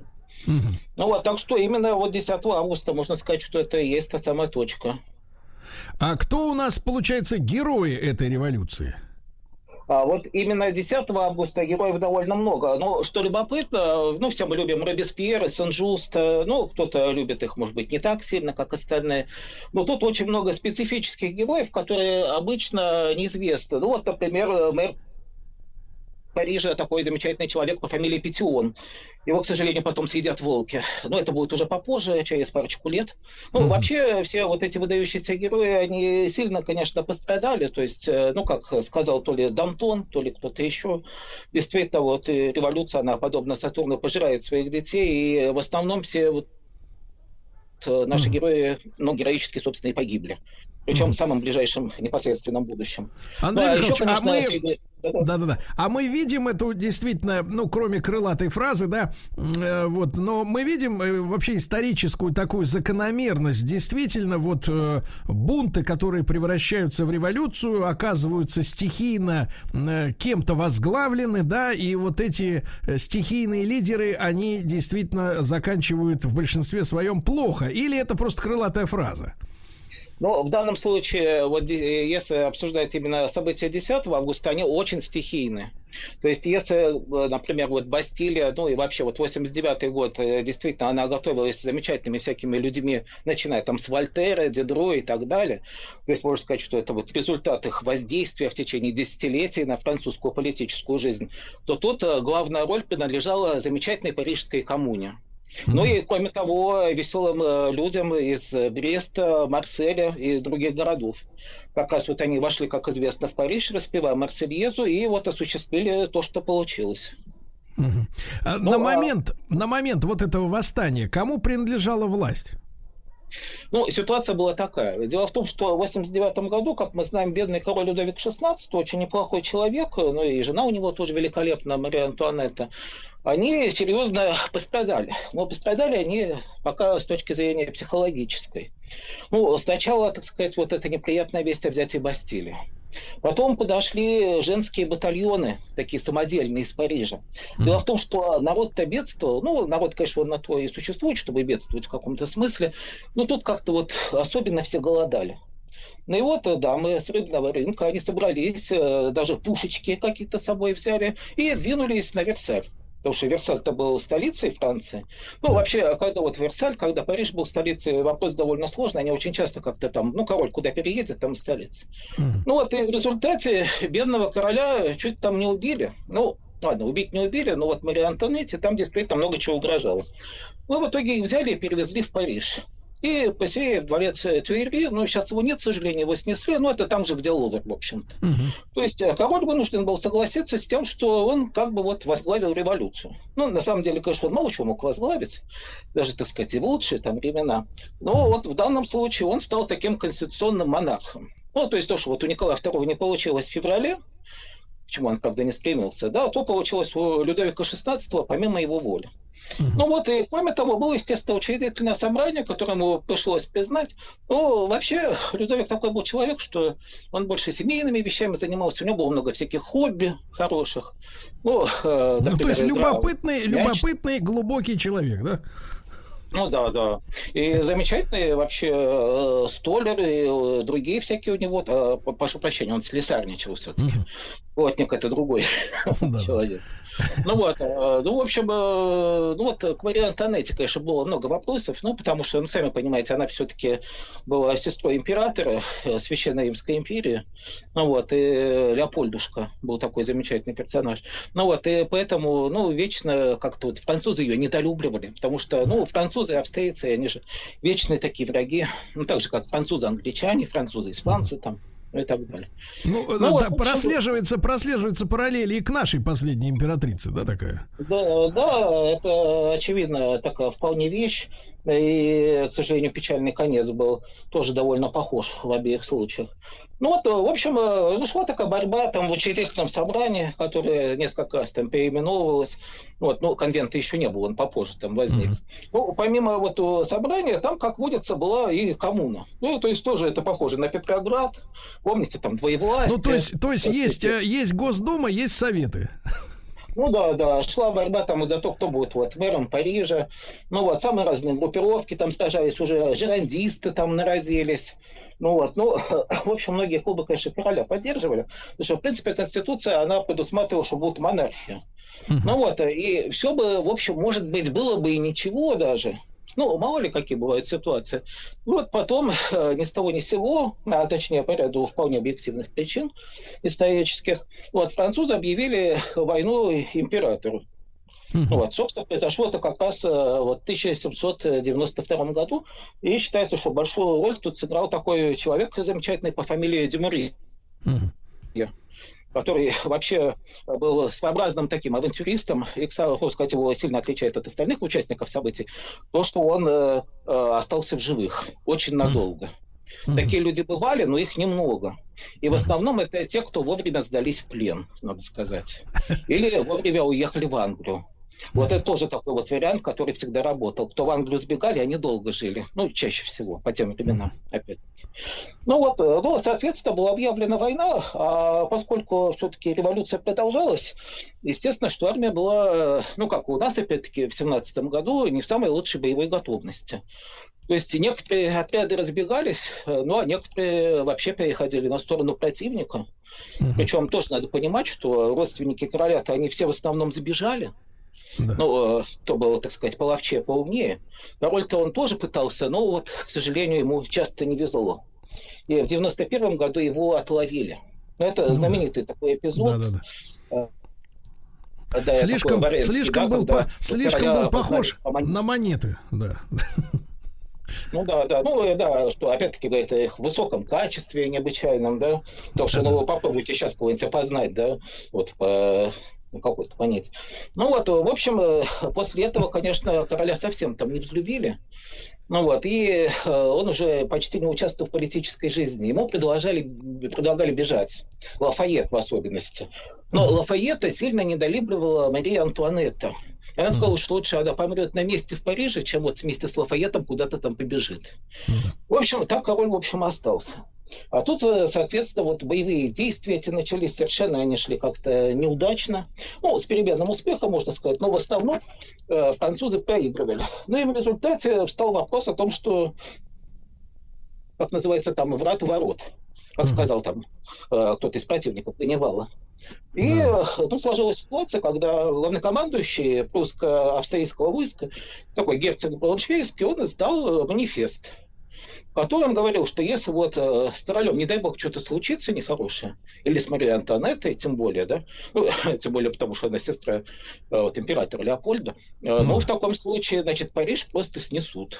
Uh-huh. Вот, а всех виновных накажут. Причем очень строго. Ну, явно как бы строго.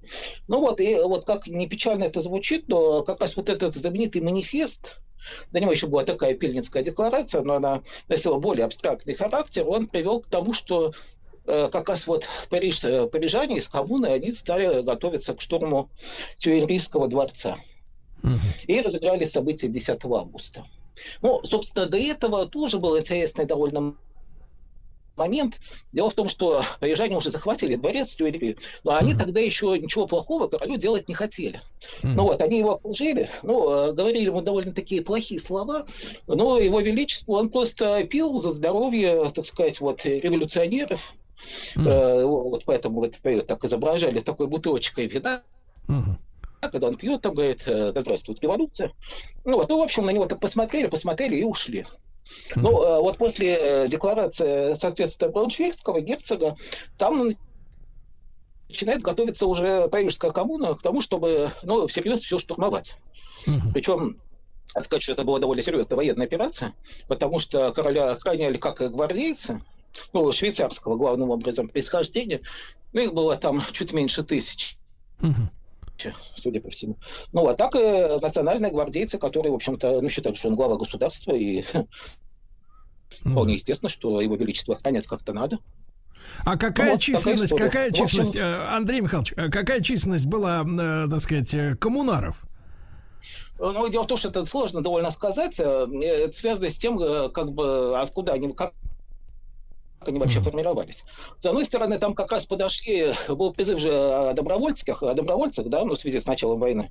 Mm-hmm. И поэтому подходили всякие там вот отряды там и из Марселя, и из разных других там французских городов.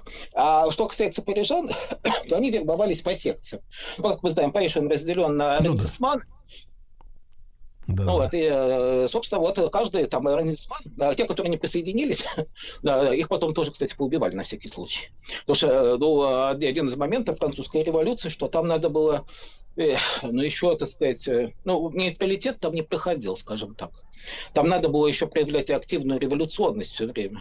Если mm-hmm. человек не мог доказать, что он активный революционер, то... его тоже могли, к сожалению, гильотинировать. Uh-huh. Ну вот, в общем, революционные вот эти арендисманы, они по очереди, так сказать, вот выставили вооруженные отряды. Ну там было, в каждом из них там, ну от трехсот там, до восьмисот там, наверное, человек. И они как-то вот постепенно стали подходить, uh-huh. ну, к Лувру, грубо uh-huh. говоря. Ну вот к этому Тюильрийскому дворцу, который захватил, было не так просто. Ну вот, но проблема там была даже не в том, сколько было коммунаров и сколько было, так сказать, вот защитников короля, а в том, что король взял, э, ну как бы вам сказать, ну и сбежал, в общем. До того, как начался штурм. Но дело в том, что он был в некой растерянности, не понимал, что делать, и решил попросить убежище в законодательном собрании. А то там же находилось, в общем-то. Ну, вот здание там напротив, то есть, в принципе, это все вот район, где Лувр нынешний там располагается.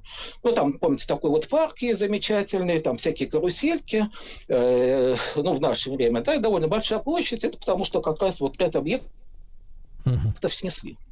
Ну, некоторые из них вот ходят той революции, которая уже там и при Парижской коммуне семьдесят первого года там сожгли. Ну, uh-huh. в общем, вышло так, что, ну, король вместе с семейством Марии Антуанетты на этой там, он попросил убежище в законодательном собрании. Ну, ему сказали, ну ладно, сиди здесь, только ты выйди в какую-нибудь комнатку там подальше, потому что мы в твоем присутствии заседать не можем. Ну вот, бедную Марию Антуанетту тоже там посадили к решеточке какой-то.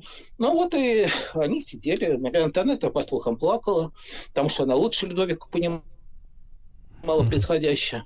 Ну, вот как иностранка, может быть, у нее было уже и предчувствие, что в дальнейшем там произойдет.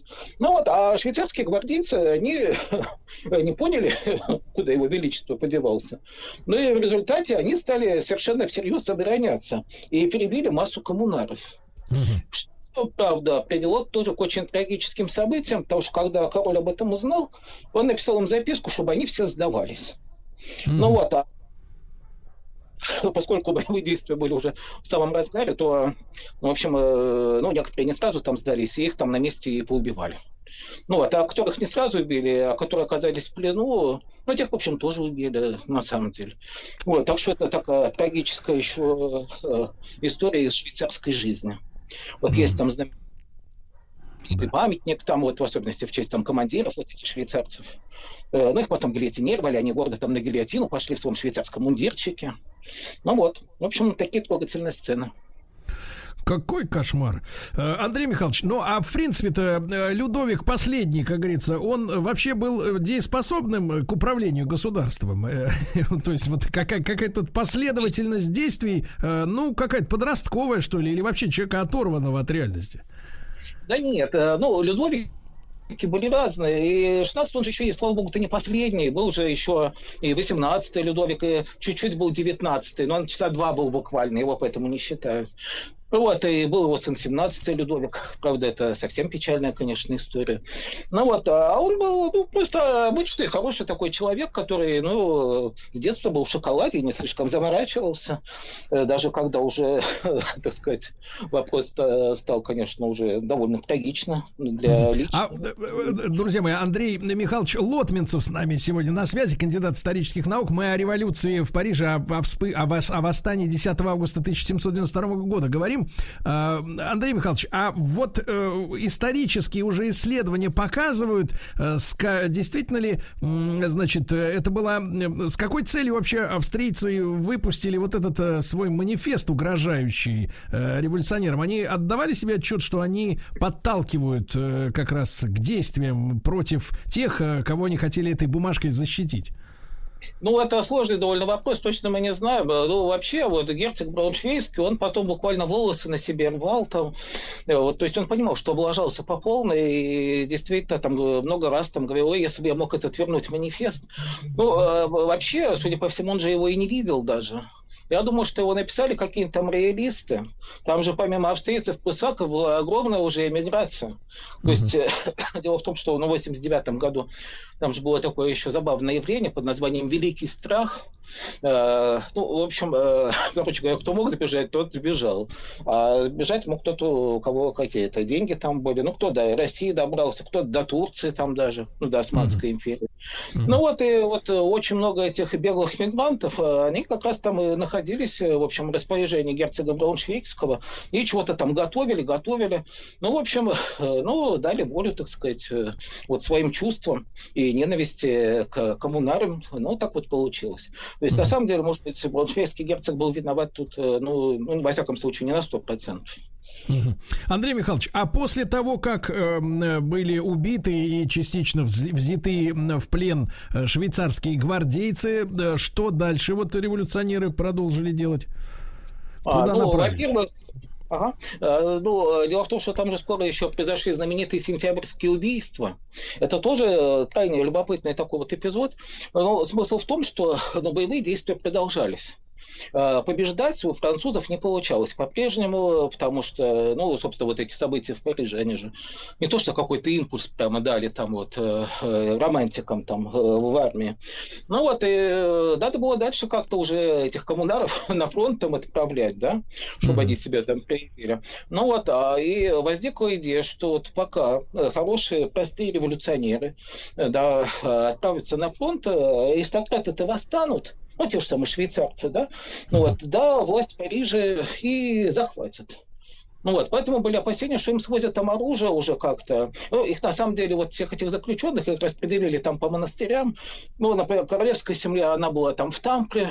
Сейчас его нет, его тоже там снесли при Наполеоне. Mm-hmm. Ну, вот, и э, как раз вот к сентябрю э, там э, опять вот по секциям э, Парижской коммуны был кинут клич, и народец пошел, в общем, всех э, убивать.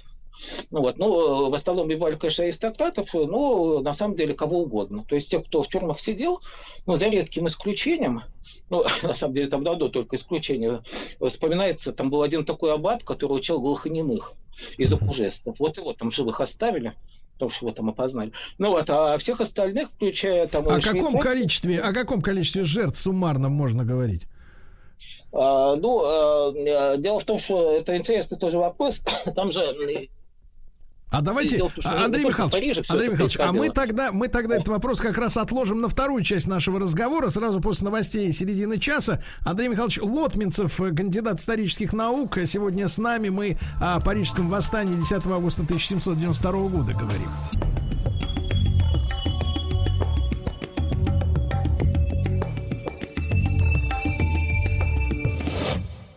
Лекториум. Друзья мои, сегодня мы посвящаем этот час истории. десятого августа тысяча семьсот девяносто второго года в Париже вспыхнуло народное восстание на фоне войны. Да, все это произошло. Андрей Михайлович Лотминцев, кандидат исторических наук, доцент кафедры всеобщей истории Свято-Тихоновского гуманитарного университета. Андрей Михайлович, а историки понимают, вот если возвращаться, да, к теме сентябрьских убийств заключенных в разных монастырях, в разных в тюрьмах, вот что послужило таким спусковым крючком именно для этого? Кто, как говорится, подал идею пойти и, так сказать, перебить столько народу? Ну, дело в том, что, конечно, многие люди на эту тему рассуждали, но если нужен какой-то определенный виновный пришедший, конечно, всегда это Марат будет. Жан-Поль, Жан-Поль Марат, через которого потом даже вот Ман... Мартер, к слову сказать, переименовали в революционные времена.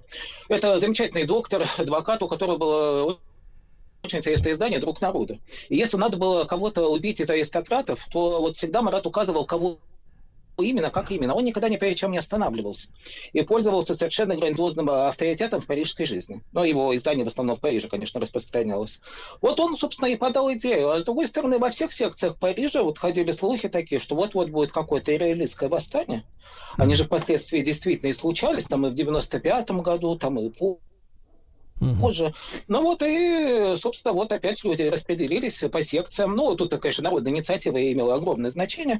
И дружно пошли, так сказать, вот всех убивать. Ну, сколько людей убили? Ну, конечно, если вы ожидаете каких-то китайских таких масштабов, да, что там вот тут миллион, там миллион. Все-таки, ну, в Париже не было таких ресурсов.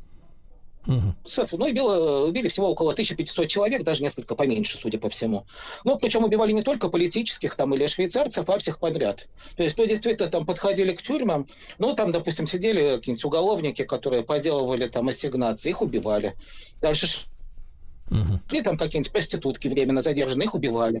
Дальше шли еще в какое-нибудь заведение, ну, там, допустим, ну, сумасшедшие, да, которые по тем временам привет мешали. Uh-huh. Они тоже сидели в тюрьмах всяких, ну их тоже убивали.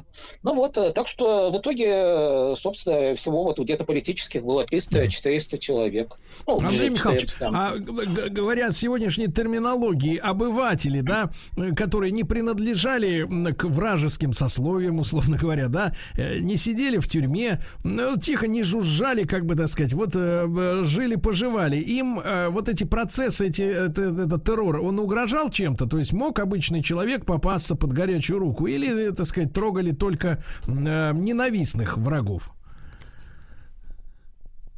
Да. Дело в том, что да, вот, вот с этого времени там действительно под горячую руку мог попасться совершенно кто угодно. Это были не только какие-то эмигранты, uh-huh. там, которые случайно вернулись в страну. Это могли быть простые люди, которые не могли доказать, что они политически активны. То да. есть все строилось вокруг этого. А как ну, надо было, того... а, Андрей Михайлович, а как надо было вот правильно показывать политическую активность? Ой, ну как показать? Очень легко. Ты идешь в свою коммуну и получаешь документ, что ты политически активен. Ну Ого. вот, а как же иначе? Ну вот, а как еще можно доказать? Без бумажки никак. Ну, собственно. Есть, ну вот, есть, а да. что делать, чтобы получить бумажку? Да. Это вопрос уже один. Да. Или ну, надо было участвовать в заседаниях секции, посещать заседания клуба, безусловно, ну и так далее. А если нет, то ты уже и не обижайся тогда. Уж может получиться и нехорошо как-то. Ну, кроме того, конечно, знаете, тут надо было еще осторожно быть с родственниками. Uh-huh. Потому что, ну, опять что-то мне Китай в голову лезет.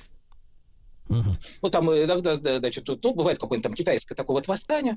Говорят, ну, вот, значит, казнено было пятнадцать человек. Ну, имеется в виду, что у одного, допустим, из них там восемьсот родственников, да, их тоже всех казнят, естественно, да. Ну, вот в Париже, там, конечно, до такого там не доходило, ну, там целыми такими родами, да, вырезали там сомнительных там людей. Ну, вот, но вот, конечно, ни теща не была в безопасности, ни братья и сестры, Mm-hmm. не дети. Ну вот, то есть тут тоже надо было быть крайне осторожным. Ну и, конечно, если вы там аристократка, mm-hmm. какой-то э, совсем плохо дело. Э, ну, подозрительным можно было оказаться очень э, легко. Собственно, mm-hmm. там составляли же тоже по секциям группы подозрительных, которых потом понемножку уже стали отправлять на гильотину.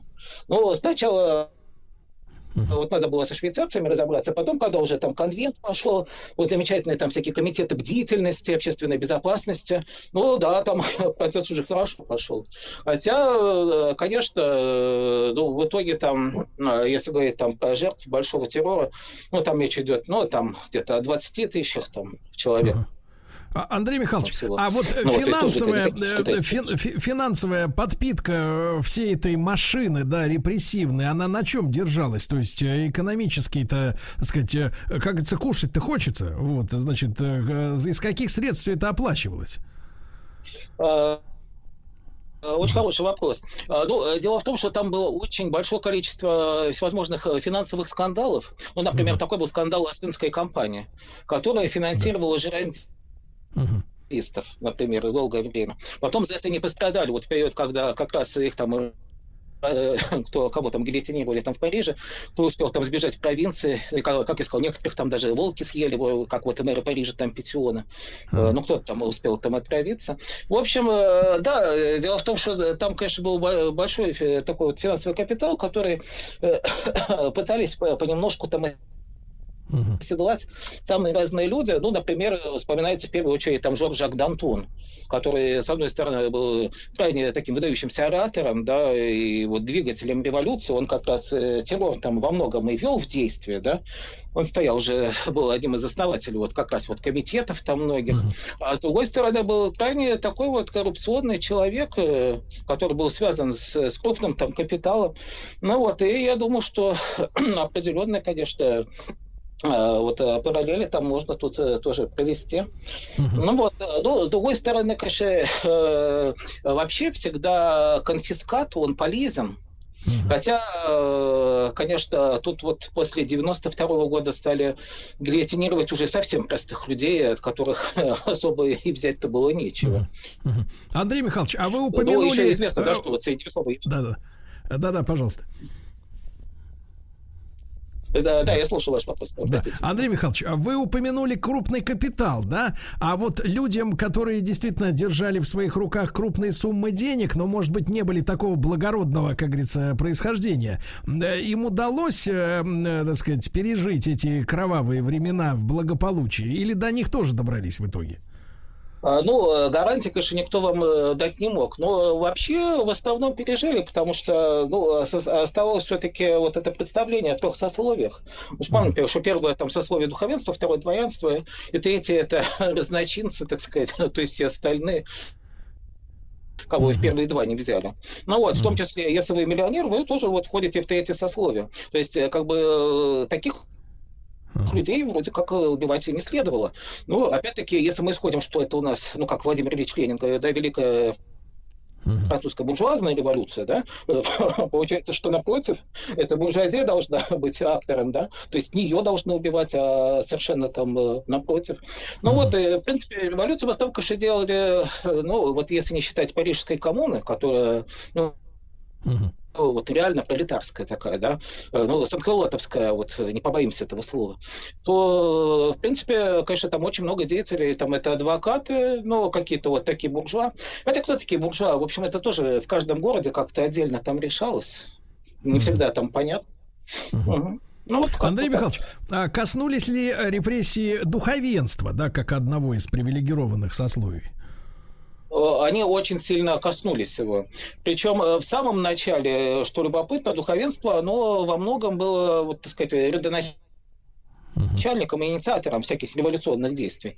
Но опять-таки там были вот такие безденежные несчастные сельские кюре, ну, вроде там вот господина Мелье, да, которого вот очень любили там в советские времена. Ну, а были крупные, конечно, какие-то вот такие деятели, так сказать, вот продолжатели, так сказать, дела кардинала Ришелье и так далее. Но главный вопрос был какой вообще? Дело в том, что стал вопрос об отношениях с римским папой. Причем стал он еще в самом там начале революции. Ну вот, и э, революционеры, они хотели, чтобы все-таки э, от римского папы произошел отказ. Ну, то есть, чтобы все присягнули государству, да, ну и в итоге священники имели право получать даже определенную такую зарплатку, не очень большую. Mm-hmm. Ну вот, ну, чтобы не было каких-то вот этих, э, э, так сказать, перевода средств, там, Ватикан, туда-обратно, да, всякие mm-hmm. курьеры, там, чтобы не ездили. Ну вот, в общем, часть, э, в общем, духовенство присягнуло государству, а часть оказалась в числе не присягавших. Mm-hmm. Причем это, кстати, очень важный был момент для короля Людовика шестнадцатого.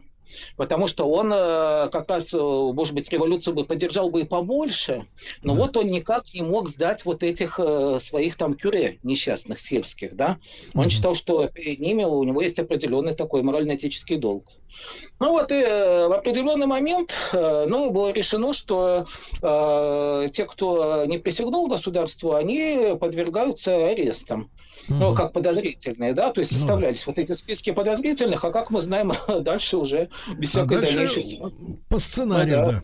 Да, ну, да, Андрей да. Михайлович, ну вот с вами время пролетело незаметно. Спасибо вам огромное. Буду рад э, вновь встретиться в эфире. Вот, потому что тем, тем огромное количество. Андрей Михайлович, да, Андрей Михайлович Лотминцев, кандидат исторических наук, доцент кафедры всеобщей истории Свято-Тихоновского гуманитарного университета, был с нами. Мы говорили о Парижском восстании тысяча семьсот девяносто второго года. Чтобы добраться до корня проблемы, вам необходим курс терапии. Ты возьмешься, я доверюсь тебе. Я вряд ли подойду. Я ведь у меня полный комплект пациентов. Мне никак не выкроить время. И, и вообще я ухожу в отпуск. Куда? Сведения не для пациентов. Куда едешь? Отель Шератон Белл-Харбор, Майами-Бич. Не так уж трудно, да? Действительно. Мужчина. Руководство по эксплуатации. Ну что же, долгожданный, долгожданный, как говорится, менаж а труа, понимаешь ли, снова у нас. Да, сегодня, сегодня пока еще. Да, с праздником, с праздником, да, Анатолий Яковлевич. Значит, друзья мои, сегодня с нами Владуля, вернувшийся из отпуска, да, Анатолий Яковлевич. Совсем скоро мы возобновим наши видео, так сказать, конференции, посиделки, да, не за горами. Анатолий Яковлевич, но я считаю, что вы сегодня, конечно, ну, достигли какой-то определенной высоты. Определенной высоты. Или глубины. Да, в формулировке э, темы, э, потому что звучит она, я уже анонсировал сегодня этот разговор, непростой для вас, доктор, это будет разговор, называется так: «Зачем нужна мать?» И понимаете, если вот в отрыве от вашей следующей Браво. речи воспринимать этот заголовок, да, да, то мы возвращаемся к теме дня сегодня. Мы обсуждали статью в Форбсе, где было сказано, что отношения в паре окончательно превратились в обмен материальными и другими услугами, да, что вообще мужчина не нужен женщине, женщине не нужен мужчина и так далее и тому подобное. Я думал, что на этом падение в пропасть прекратится, и вдруг новые, так сказать, новая глубина. Зачем нужна мать? Да. Вы скажите, Анатолий, вы сам-то оттуда, как говорится, или... Из, из утробы? Нет, ну вам, да. хоть, вам хотя бы быть... стыдно, Анатолий, да, вот за это. Да, вот как это, как у вас язык повернулся так сформулировать тему? Про мать. Началось, началось. Ладно, давайте начнем тему. У нас сегодня с вами огромная тема, а времени очень немного. Вот, давайте так, мы в прошлый раз, напомню немножко, мы говорили про материнскую заботу. Если помните, мы говорили про состояние первичной материнской поглощенности младенцем, когда мать способна на первых порах почти идеально подстроиться под потребности новорожденного и очень точно угадывать, или вернее встречать его потребности и прекрасно их удовлетворять. Мы говорили, что не, все, не у всех матерей может возникать такое состояние, когда она способна на какое-то время забыть о себе и посвятить себя младенцу. Если есть матери, которые не способны проникнуться своим ребенком, поскольку слишком сильно заинтересованы в себе. И она боится потерять себя, и поэтому предоставляет себя младенцу очень отстраненно. Вот такие матери часто не слышат потребностей их младенца и как можно скорее стремятся сбросить с себя ношу материнства, стимулируя ребенка преждевременное развитие, чтобы он как можно быстрее перестал в ней нуждаться. Она стимулирует преждевременное возникновение у него функции, как бы а, а, а, функции независимости от нее. Mm-hmm. Вот. И, грубо говоря, она стремится к тому, чтобы отделаться. И все время ищет повод сбежать. И ноша материнства для нее невыносима. И ощущается как захват всей ее жизни. это мать, которая не отдает себя ребенку. А с другой стороны, с противоположной стороны, с противоположного полюса, есть матери, чье состояние своим э, э, ребенком, поглощенности своим ребенком затягивается. Их чадо становится просто предметом чрезмерной, я бы даже сказал, патологической поглощенности, когда их собственная жизнь вообще перестает существовать, и она начинает жить только посредством своего ребенка. Это мать, которая, наоборот, отдает себя ребенку целиком и без остатка, и в результате она чрезмерно нагружает своих детей. Мать, которая не умеет отпускать, и от присутствия которой ее дети не могут освободиться. И если первые матери, например, как правило, не кормят детей грудью, ну, например, потому что кормление может испортить форму груди, вот, то эти матери готовы с радостью претерпевать любые жертвы сколько угодно и кормить ребенка грудью хоть до пенсии. Вот, это... До пенсии ребенка. Ну, если получится, да, доктор? Нет, у них, у них получится, я уверен. они, они могут. Так вот, в норме состояние поглощенности, о котором мы в прошлый раз говорили, оно достигает пика в момент рождения и затем постепенно ослаб, ослабевает. А желания матери медленно, но верно переключаются обратно с ребенка на внешний мир. Сначала они переключились на ребенка целиком, а затем потихонечку ее интерес к внешнему миру возвращается. К тому, что было важно для нее до рождения ребенка. Вот. Это вот то, о чем мы говорили в прошлый раз. В последних двух передачах не было Владика. Угу. Вот. Я не уверен, что Владик слушал наши передачи, получая такое удовольствие от жизни. Вы правильно вот, думали, кажется, да. И поэтому, чтобы он не потерял нить нашего разговора, вот, да. И для нас всех я резюмирую некоторые непростые вещи, о которых мы говорили, но добавлю в это резюме кое-что новое. Вот. Мы говорили, что мать нужна в трех аспектах.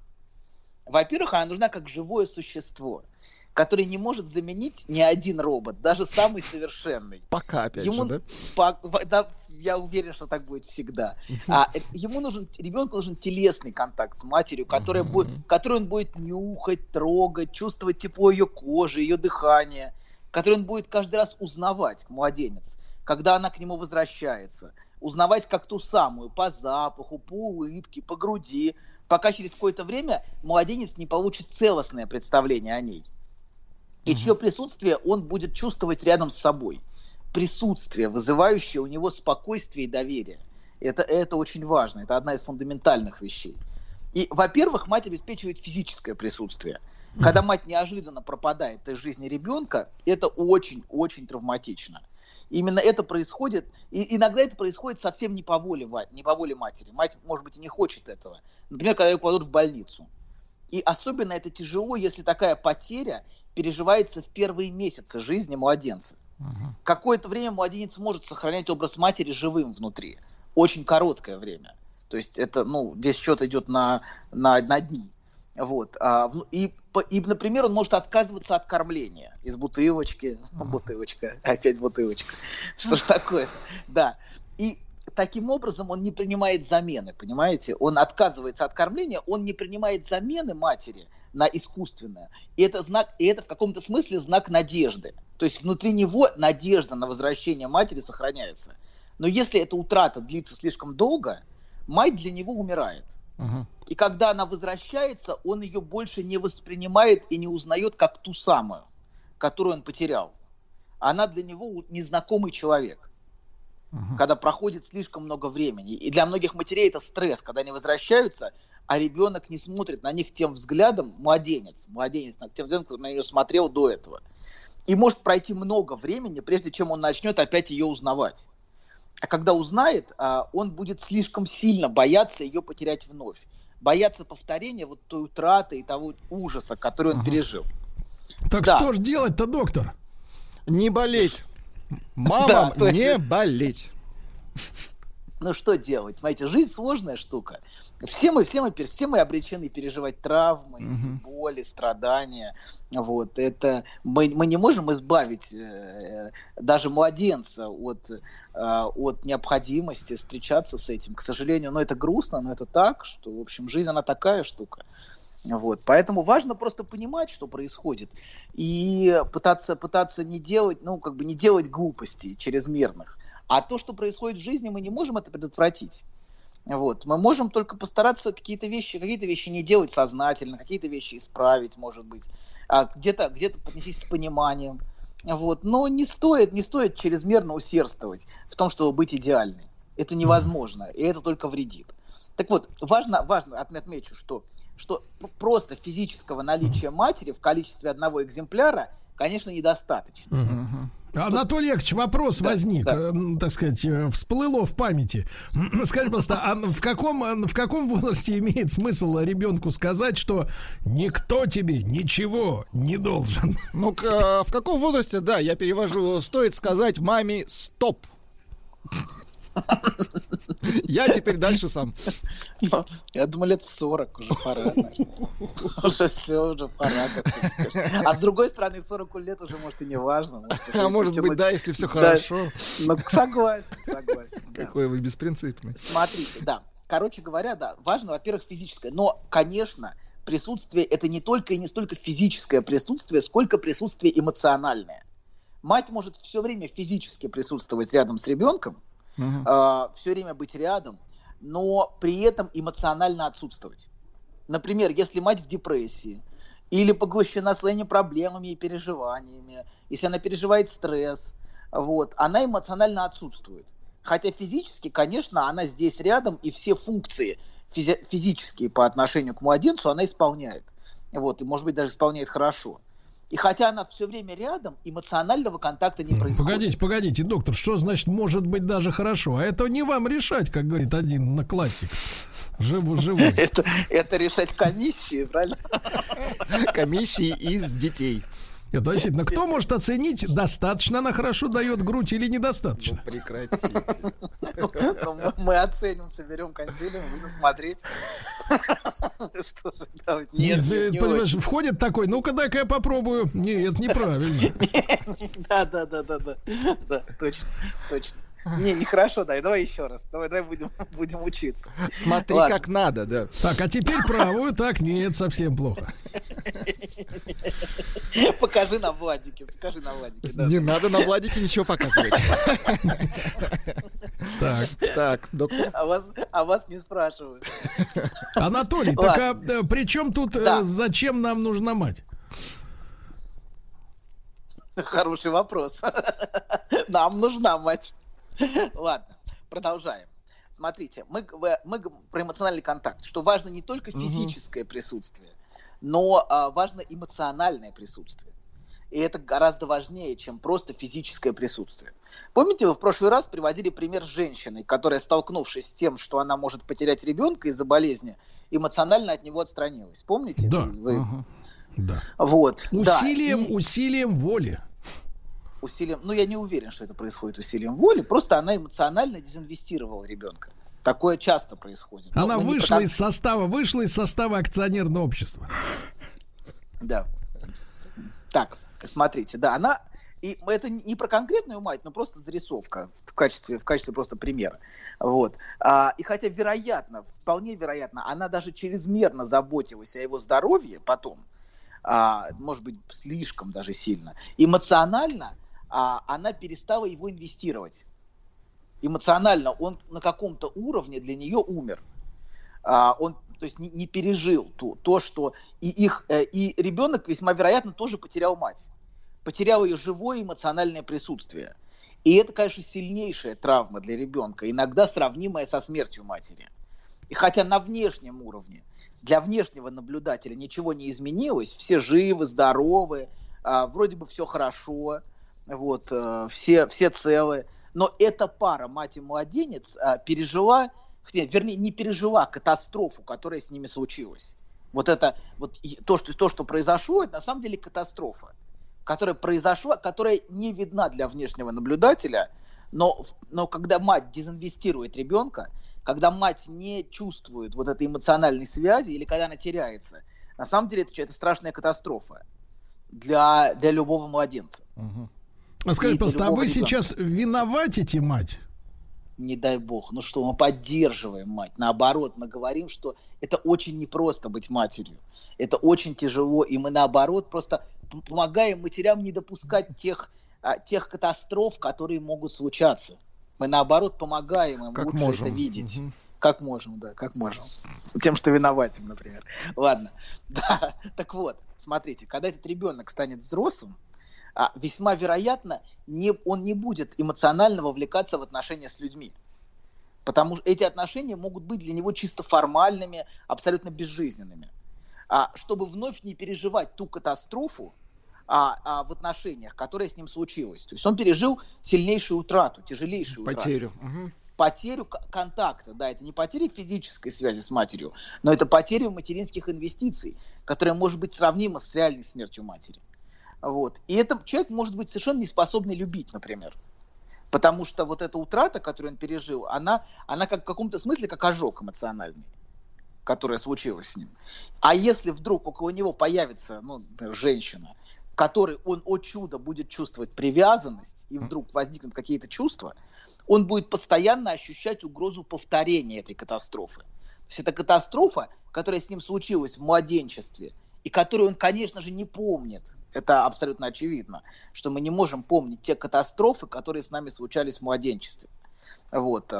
Но он одно, все время будет бояться, и он все время будет испытывать тревогу. Вот. Его память о прошлом, вот о, о той катастрофе, которая случилась, его истории, будет существовать только в форме постоянной и мучительной тревоги, которая будет его преследовать.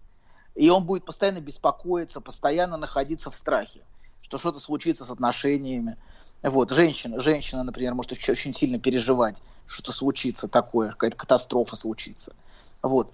И так вот, он может бояться катастрофы, которая с ним на самом деле уже случилась. Вот это то, о чем Винникот говорит в своей, ну, вот, в, в своих поздней работе, в своих поздних работах, что это катастрофа, которую он боится и которую он проецирует в прошлое, в будущее. Он ждет ее в будущем. На самом деле случилась с ним очень рано в жизни. То есть это катастрофа, которая случилась с ним, но которая не была им пережита. Он не смог пережить эту катастрофу. Потому что его эго было слишком незрелое и слишком слабое, чтобы это состояние пережить, вот, uh-huh. эту, вот эту утрату. Вот. И Винникот называет такие катастрофы первичными агониями. Это состояние немыслимой тревоги, которое, которое переживает младенец, и которое, конечно, но он не имеет доступа, мы не имеем доступа к младенцу. То, что, что Винникот открывал, он открывал в работе со взрослыми пациентами, реконструируя это состояние к, в отношении младенца и матери. Вот. Но, конечно, Винникот в первую очередь был ориентирован не на... А, не на, то есть он, он, он, он, он занимался много тем, что рассказывал о, о, о педиатрии, о том, о матери, о младенце, но в первую очередь он был ориентирован на взрослых пациентов. Ну что вы ржете, давайте. Присылают фотографии с мамой. Кадры, кадры из кадры. Фильма «Челентано», где он изображает младенца, не изображает, а прими, примеривает на себя шкуру младенца во время кормления. Очень красивая фотография. Мне кажется, популярность, мне кажется, популярность э, ч- ч- Челентана в России связана с его среди женщин, связана с его фамилией. Ну какой изощренный, грязный. Почему грязный? Наоборот. Ладно, продолжаем. Так вот. А, так, мы, мы говорим о том, что состояние тяжелейшей катастрофы случилось, хотя внешне оно не было замечено. Никто этого не видит, что вот эта утрата матери, утрата ее инвестиций, это катастрофа. И а, такой человек а, может неосознанно потом, а, который пережил вот такие катастрофы, первич, которые Винникот называет первичной агонией, а, вот, такой человек, как говорит Винникот, часто неосознанно пытается пережить это состояние вновь. Он нуждается в том, чтобы пережить его под контролем своего всемогущества. Чтобы что, то, что, чтобы, то, что вот, а, случилось, это не, не то, что случилось с ним, и без, без причины извне, а то, что он сам вызвал. То есть почему люди воспроизводят всякую фигню в жизни? Потому что они хотят а, как бы под своим контролем это воспроизвести, быть самому причиной этого. Это я сам вызвал, это я сам виноват, это я сам устроил. Потому что за этим стоит катастрофа, которая случилась с ним, и, и, и которую он не мог пережить, понимаете, да? Он не был ее причиной. Она произошла не под его контролем, он ни, никак не мог на это повлиять, uh-huh. понимаете, да, и он ищет способ потом, в будущем, в жизни, пост... и знаете, люди, которые постоянно организуют всякий геморрой, всякую, всякую, знаем, всякую... да, непрерывно, вот, а жизнь сплошная катастрофа. То есть они хотят самом... контролировать такие ситуации. Да, они хотят эту катастрофу взять под контроль, которая uh-huh. случилась с ним очень рано, и которая не была под их контролем, угу. которую, которую он не управлял. Вот, поэтому они сами себя обвиняют. Что такое, что, что такое обвинять себя, как меланхолик? Он обвиняет себя. Это я сам виноват, это я все сам устроил. На самом деле это попытка сказать, что а, взять это под контроль своего всемогущества. Это я сам все организовал. Потому что за этим стоит катастрофа, которую он, конечно, сам не организовал. И он не был причиной этого. И он был слишком беспомощен и слаб, а, и мал, чтобы... И она просто с ним случилась. Вот. И поэтому люди вот это устраивают себе. И, она, и, как бы, и они бессознательно воссоздают это в своей жизни, пытаясь вновь это пережить. И это отчасти, как говорит Винникот, это и попытка вспомнить. Вспомнить то, что, конечно, вспомнить он не может. Вот. Или другой пример. Некоторые женщины, у которых были эмоционально отсутствующие матери, uh-huh. выбирают себе таких же мужчин, чьего внимания они постоянно добиваются, пытаясь сделать все, чтобы те их заметили и стали эмоционально присутствовать. Как Герда, которая все время пытается разбудить Кая, uh-huh. такого подмороженного Кая, она все время трясет его, как тузик грелку. Uh-huh. Подмо- подмороженного, а не отмороженного. Как, как тузик грелку она его все время трясет. И иногда, правда, методы, используемые Гердой для пробуждения присутствия эмоционального Кая, невыносимы для Кая. Это угу. сцены, это истерики, это крики, это даже измены. Вот. Это все то, что она, значит, то, что она устраивает, она пытается сделать Кая присутствующим. А на самом деле за Каем стоит ее собственная мать, чтобы ее мать заметила, признала. И поэтому они вот так трясут своих мужей. Выбирают сначала замороженных мужей, которых угу. нужно трясти. А потом, которые совершенно... угу. а потом да, ну, начинают из него вытрясать присутствие. Так вот, значит, вернемся к матери. Первое, что важно обеспечить, это постоянство и надежность ее присутствия и предсказуемость отсутствия. Это вот то, что очень важно, чтобы ребенок чувствовал присутствие матери и мог предсказать, чтобы это отсутствие не было неожиданным ну, и травматичным. Трагедия для ребенка, да, чтобы это не оказалось. Да. И это сделать гораздо легче, если у нее есть мужчина, который ее поддерживает. Mm-hmm. Если есть мужчина, на которого она может опереться, а не mm-hmm. мужчина, который По- ее виноват. Положиться, Анатолий. И пинает, Анатолий, да. получите бонус из Татарстана за вашу пламенную Ну-ка. речь. А, звучит круто. Анатолик Челентано. О боже. Расскажите про свой сон. Я сплю крепким сном. Слышу плач младенца. Иду к холодильнику, чтобы достать молока. Несу ребенку молоко. А оно черное, Бен. Скажи, что это значит? Только без грязи про мою мамашу. Мужчина. Руководство по эксплуатации. Ну что же, друзья мои, сегодня Анатолий Яковлевич зачерпнул с самого дна нашего пригоревшего котелка. Он ставит вопрос да, ребром, зачем доставка. Человеку нужна мать. Да, вот так да. вот, докатились до да, Анатолий. Да, да, так вот, заставка очень в тему, потому что сейчас мы поговорим немножко про грудь. Заставка про молоко черное, прям, то, что очень надо. Любопытно, да. Так вот, значит, второй аспект. У нас очень немного времени, а пунктов еще очень много, поэтому давайте постараемся, постараемся не отвлекаться. Значит, второй важный аспект. Мать помогает ребенку в знакомстве с реальностью. И его контакт с миром строится через нее. То есть она тот посредник, тот медиум, через который, а, через, посредством которого ребенок вступает в контакт с миром. И здесь есть два этапа очень важных. Сначала она поддерживает его иллюзию, иллюзию, о которой мы говорили в прошлый раз, и о которой сейчас я повторю немножко, а потом помогает пережить крушение этой иллюзии. Мы в прошлые разы говорили, если помните, про младенческое всемогущество. Владик не помнит, и поэтому я напомню. Давайте. Про то, что грудь – это объект, который он создает своим желанием, младенец, с точки зрения младенца. Грудь – это не, грудь это не, не просто источник физического питания, не просто привлекательный для, для взрослого мужчины объект, но и то хорошее и прекрасное, что приходит к младенцу извне. Вот, мы говорили в прошлый раз, что хотя объективно грудь – часть матери, но субъективно, с точки зрения младенца, она создается младенцем. Вот я захотела, грудь появилась. Ой, как круто, блин, как круто. Знаете, это ощущение, ну не в смысле груди, а в смысле вообще, когда что, ощущение, что очень классно, что-то появляется. Это удобно, да. Да, очень, очень удобно и очень классно, и очень приятно. И Винникот, чтобы описать этот парадоксальный процесс, использует сочетание двух слов через дефис. Found, created, найдено, создано. Как, как единое целое. С одной стороны, грудь, конечно, найдена младенцем во внешнем мире, на теле матери. И каждый раз он ее находит на том же месте.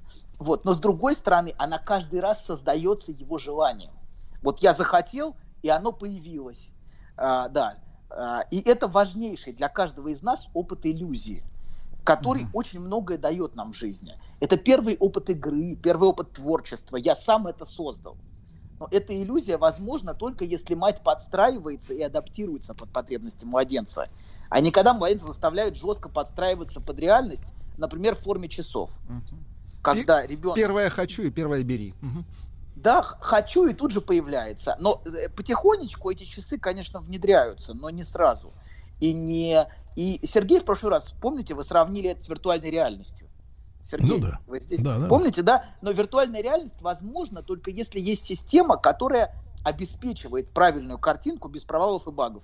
Правильно? То есть должна быть система, которая все это обеспечит. И не слишком сильно будет отвлекать на себя внимание еще при этом. Потому что если мы отвлекаемся на систему, значит система еще не в порядке. Чем лучше работает система, тем меньше мы ее замечаем. Правильно? Это вы про систему заговоров международных? Да. Все, кто о чем, кто о чем. Ну, знаешь, сейчас тогда... времена такие. Кто все. Про грудь, а кто про батьку.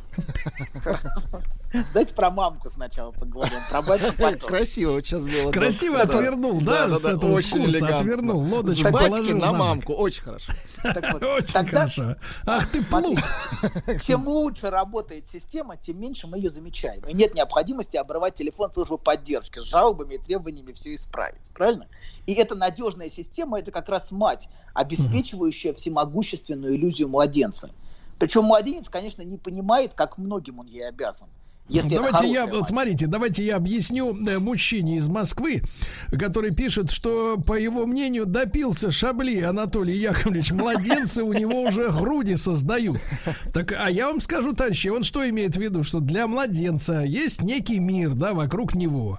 Значит, вот он, он так сказать, одет, ему тепло, правильно? Ага. Как только да. он заплакал, появилась мать и начала кормить. Это понимаете? Волшебство, то есть, по его, да. то есть по его сигналу возникает ага. то, что ему сейчас нужно. Вот вы, условно да. говоря, вы, вы да. великий аноним, да? Вы вот подумали, например, так, раз и хочу, например, Мерседес. И он так раз и подкатывает во двор сразу, да? И ключики вам уже несут. Для младенца то же самое, в масштабе младенца, конечно. Да, да. Так вот, вы очень точно описали. Прям я восхищен вашим пониманием. Ой, вот. Спасибо. Это надежная система. Да, это мать, которая обеспечивает вот эту иллюзию как раз. Причем младенец, конечно, не понимает, как многим он ей обязан. Если это хорошая мать, что она, по сути, является для него всем миром. Он не видит, он не видит в ней личность. И э, очень относится к ней потребительски. Разумеется, и это нормально, когда младенец относится потребительски к матери. И пройдет еще очень много времени, прежде чем он сможет оценить то, что она для него делала. И ну, это будет прекратите. совсем не по... да. И это будет совсем не потому, что ему предъявляют счет. Есть отвратная нарциссическая манера предъявлять, как многим ты мне обязан и чем я пожертвовала. И эта манера скорее Что-то отвратно-то? мешает. И эта манера скорее мешает чувствовать настоящую благодарность, подменяя ее виной и требованием подчинения. Uh-huh. Вот что за этим стоит. И это не, это, это не имеет отношения к благодарности, к настоящей благодарности. Так uh-huh. вот, это вера, вера в создание груди и всего мира вокруг посредством желания дает возможность доверять миру и быть уверенным, что ты получишь из мира все нужное и все необходимое. И мать помогает младенцу, поддерживая его иллюзию всемогущества, что он сам создал это все своим желанием, что то, что с ним происходит, подчинено его желанию. Только поскольку она удовлетворяет его, и он, он и может продолжать наивно верить, что он сам все это удовлетворение и создал. Понимаете? Да? Только поэтому он может в это верить. Потому Анатолий что есть тот, кто это все обеспечил. Анатолий Ильич, вот. я, чтобы не забыть, а то потом проедем, а вы вот упоминали там, да, кое-какие вещи. Вот. А смотрите, а мы можем ведь сделать сиквел. Вот сегодняшняя программа, например, называется «Зачем нужна мать?», да? Так. А да. вторая «Зачем нужен батька?». Какой вы демон! Что такое? Говорите. Ладно, ладно. Передышка. Забавно, вот выложил тебе все. И вроде как полегчало. Нет, серьезно. Будто сбросил тяжесть. Молодец. Я... А вы... Док, спасибо. Мужчина. Руководство по эксплуатации. Смотрите, у нас совсем немножко времени. Не-не-не, мы продлеваем. Продлеваем. А, продлеваем, да? Хорошо. Продлеваем. Ой, это прекрасно, слушайте, прекрасно. Тогда у нас слишком много времени. Ничего, ничего. Мы можем начать вторую тему. Хорошо, хорошо. Так вот, второй этап. Второй этап. А мать а должна... То есть, с одной стороны, первая, мать поддерживает иллюзию ребенка, правильно? Мы на этом остановились. И помогает ему переживать волшебство. Волшебство, как же круто, что все приходит ко мне, и как классно, что все появляется просто по мановению волшебной палочки. Э, ну, палочки, да, волшебной. Так вот, и, наконец, второй этап. Так. Мать должна помочь ребенку в крушении иллюзии всемогущества, чтобы он потом всю жизнь не был просто мечтателем, который верит в энергию мысли и силу желания. Вот мы говорили, вас не было, Владик, про все эти угу. тренинги, энергия мысли, вот эти все, вот надо настроиться, захотеть, и счастье появится, прям мешок денег, и вообще, и куча женщин, и будет тебе счастье. Вот, вот это все, оно, знаете, вот это все, это иллюзия всемогущества, которая имеет корни в нашем младенчестве. Вот. И а, ему важно помочь принять реальность. А реальность, мы говорили, что важно принимать в малых дозах. Что э, передозировка э, реальностью невыносима. Если вдруг мы понимаем, что мы натыкаемся на стену, что реальность, она жесткая, и что она не дает нам возможности управлять ей всемогущественным образом, это очень тяжело. Поэтому mm-hmm. сделать для него мир переносимым а, mm-hmm. м- тоже помогает мать. Она в малых дозах вводит для него... А- как бы для него как бы не, не всемогущество. Легкие есть, задания, доктор. А вы знаете, Анатолий, да, я, да, подумал, да. я подумал, что современные технологии, они облегчают вот задачу столкновения с тяжелым, таким жестким, несправедливым миром. Вот когда некоторые там футурологи или даже экономисты пугают нас наступающей эрой цифрового концлагеря, mm-hmm. то он же неосязаем, да, мир остается таким же радостным и приветливым. Просто, э, сказать, некоторые вещи нельзя, но э, но если очень хочется, то можно. Да, да, очень точно. Вот, да. И вот это потихонечку, потихонечку мы начинаем принимать, что некоторые вещи невозможны, что нельзя, что бывают обломы, мы говорили, да, тоже об этом, что фрустрация, это то же самое, что, что облом, что вот я захотел, а что-то не появилось, блин, вот так жалко, а вот я прям захотел, а Мерседес не подъехал к двери, вот, э, да. Так вот, принимать границы и отказы, это тоже помогает мать, без приступов бешеной ярости на мир. Потому что изначально отказы, отказы вызывают гнев. Вот то, что переживает младенец. И многие взрослые люди тоже, кстати, не могут переживать отказы. И не могут, не могут принимать, что мир не подчиняется их желанию. Их это приводит в ярость многих нарциссов. Не вас, конечно, Сергей, не дай бог. Они так злитесь. И говорят, отказ не принимается. Да, да, нет.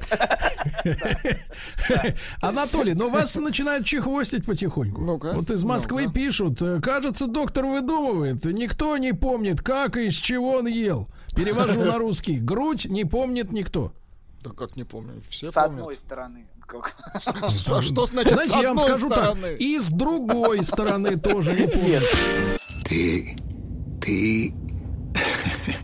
Да, у тебя особый дар, у тебя талант. Нет, что да, вы. Да. Вовсе Я нет. сказал да. Молодец, башковитый. Мужчина. Руководство по эксплуатации.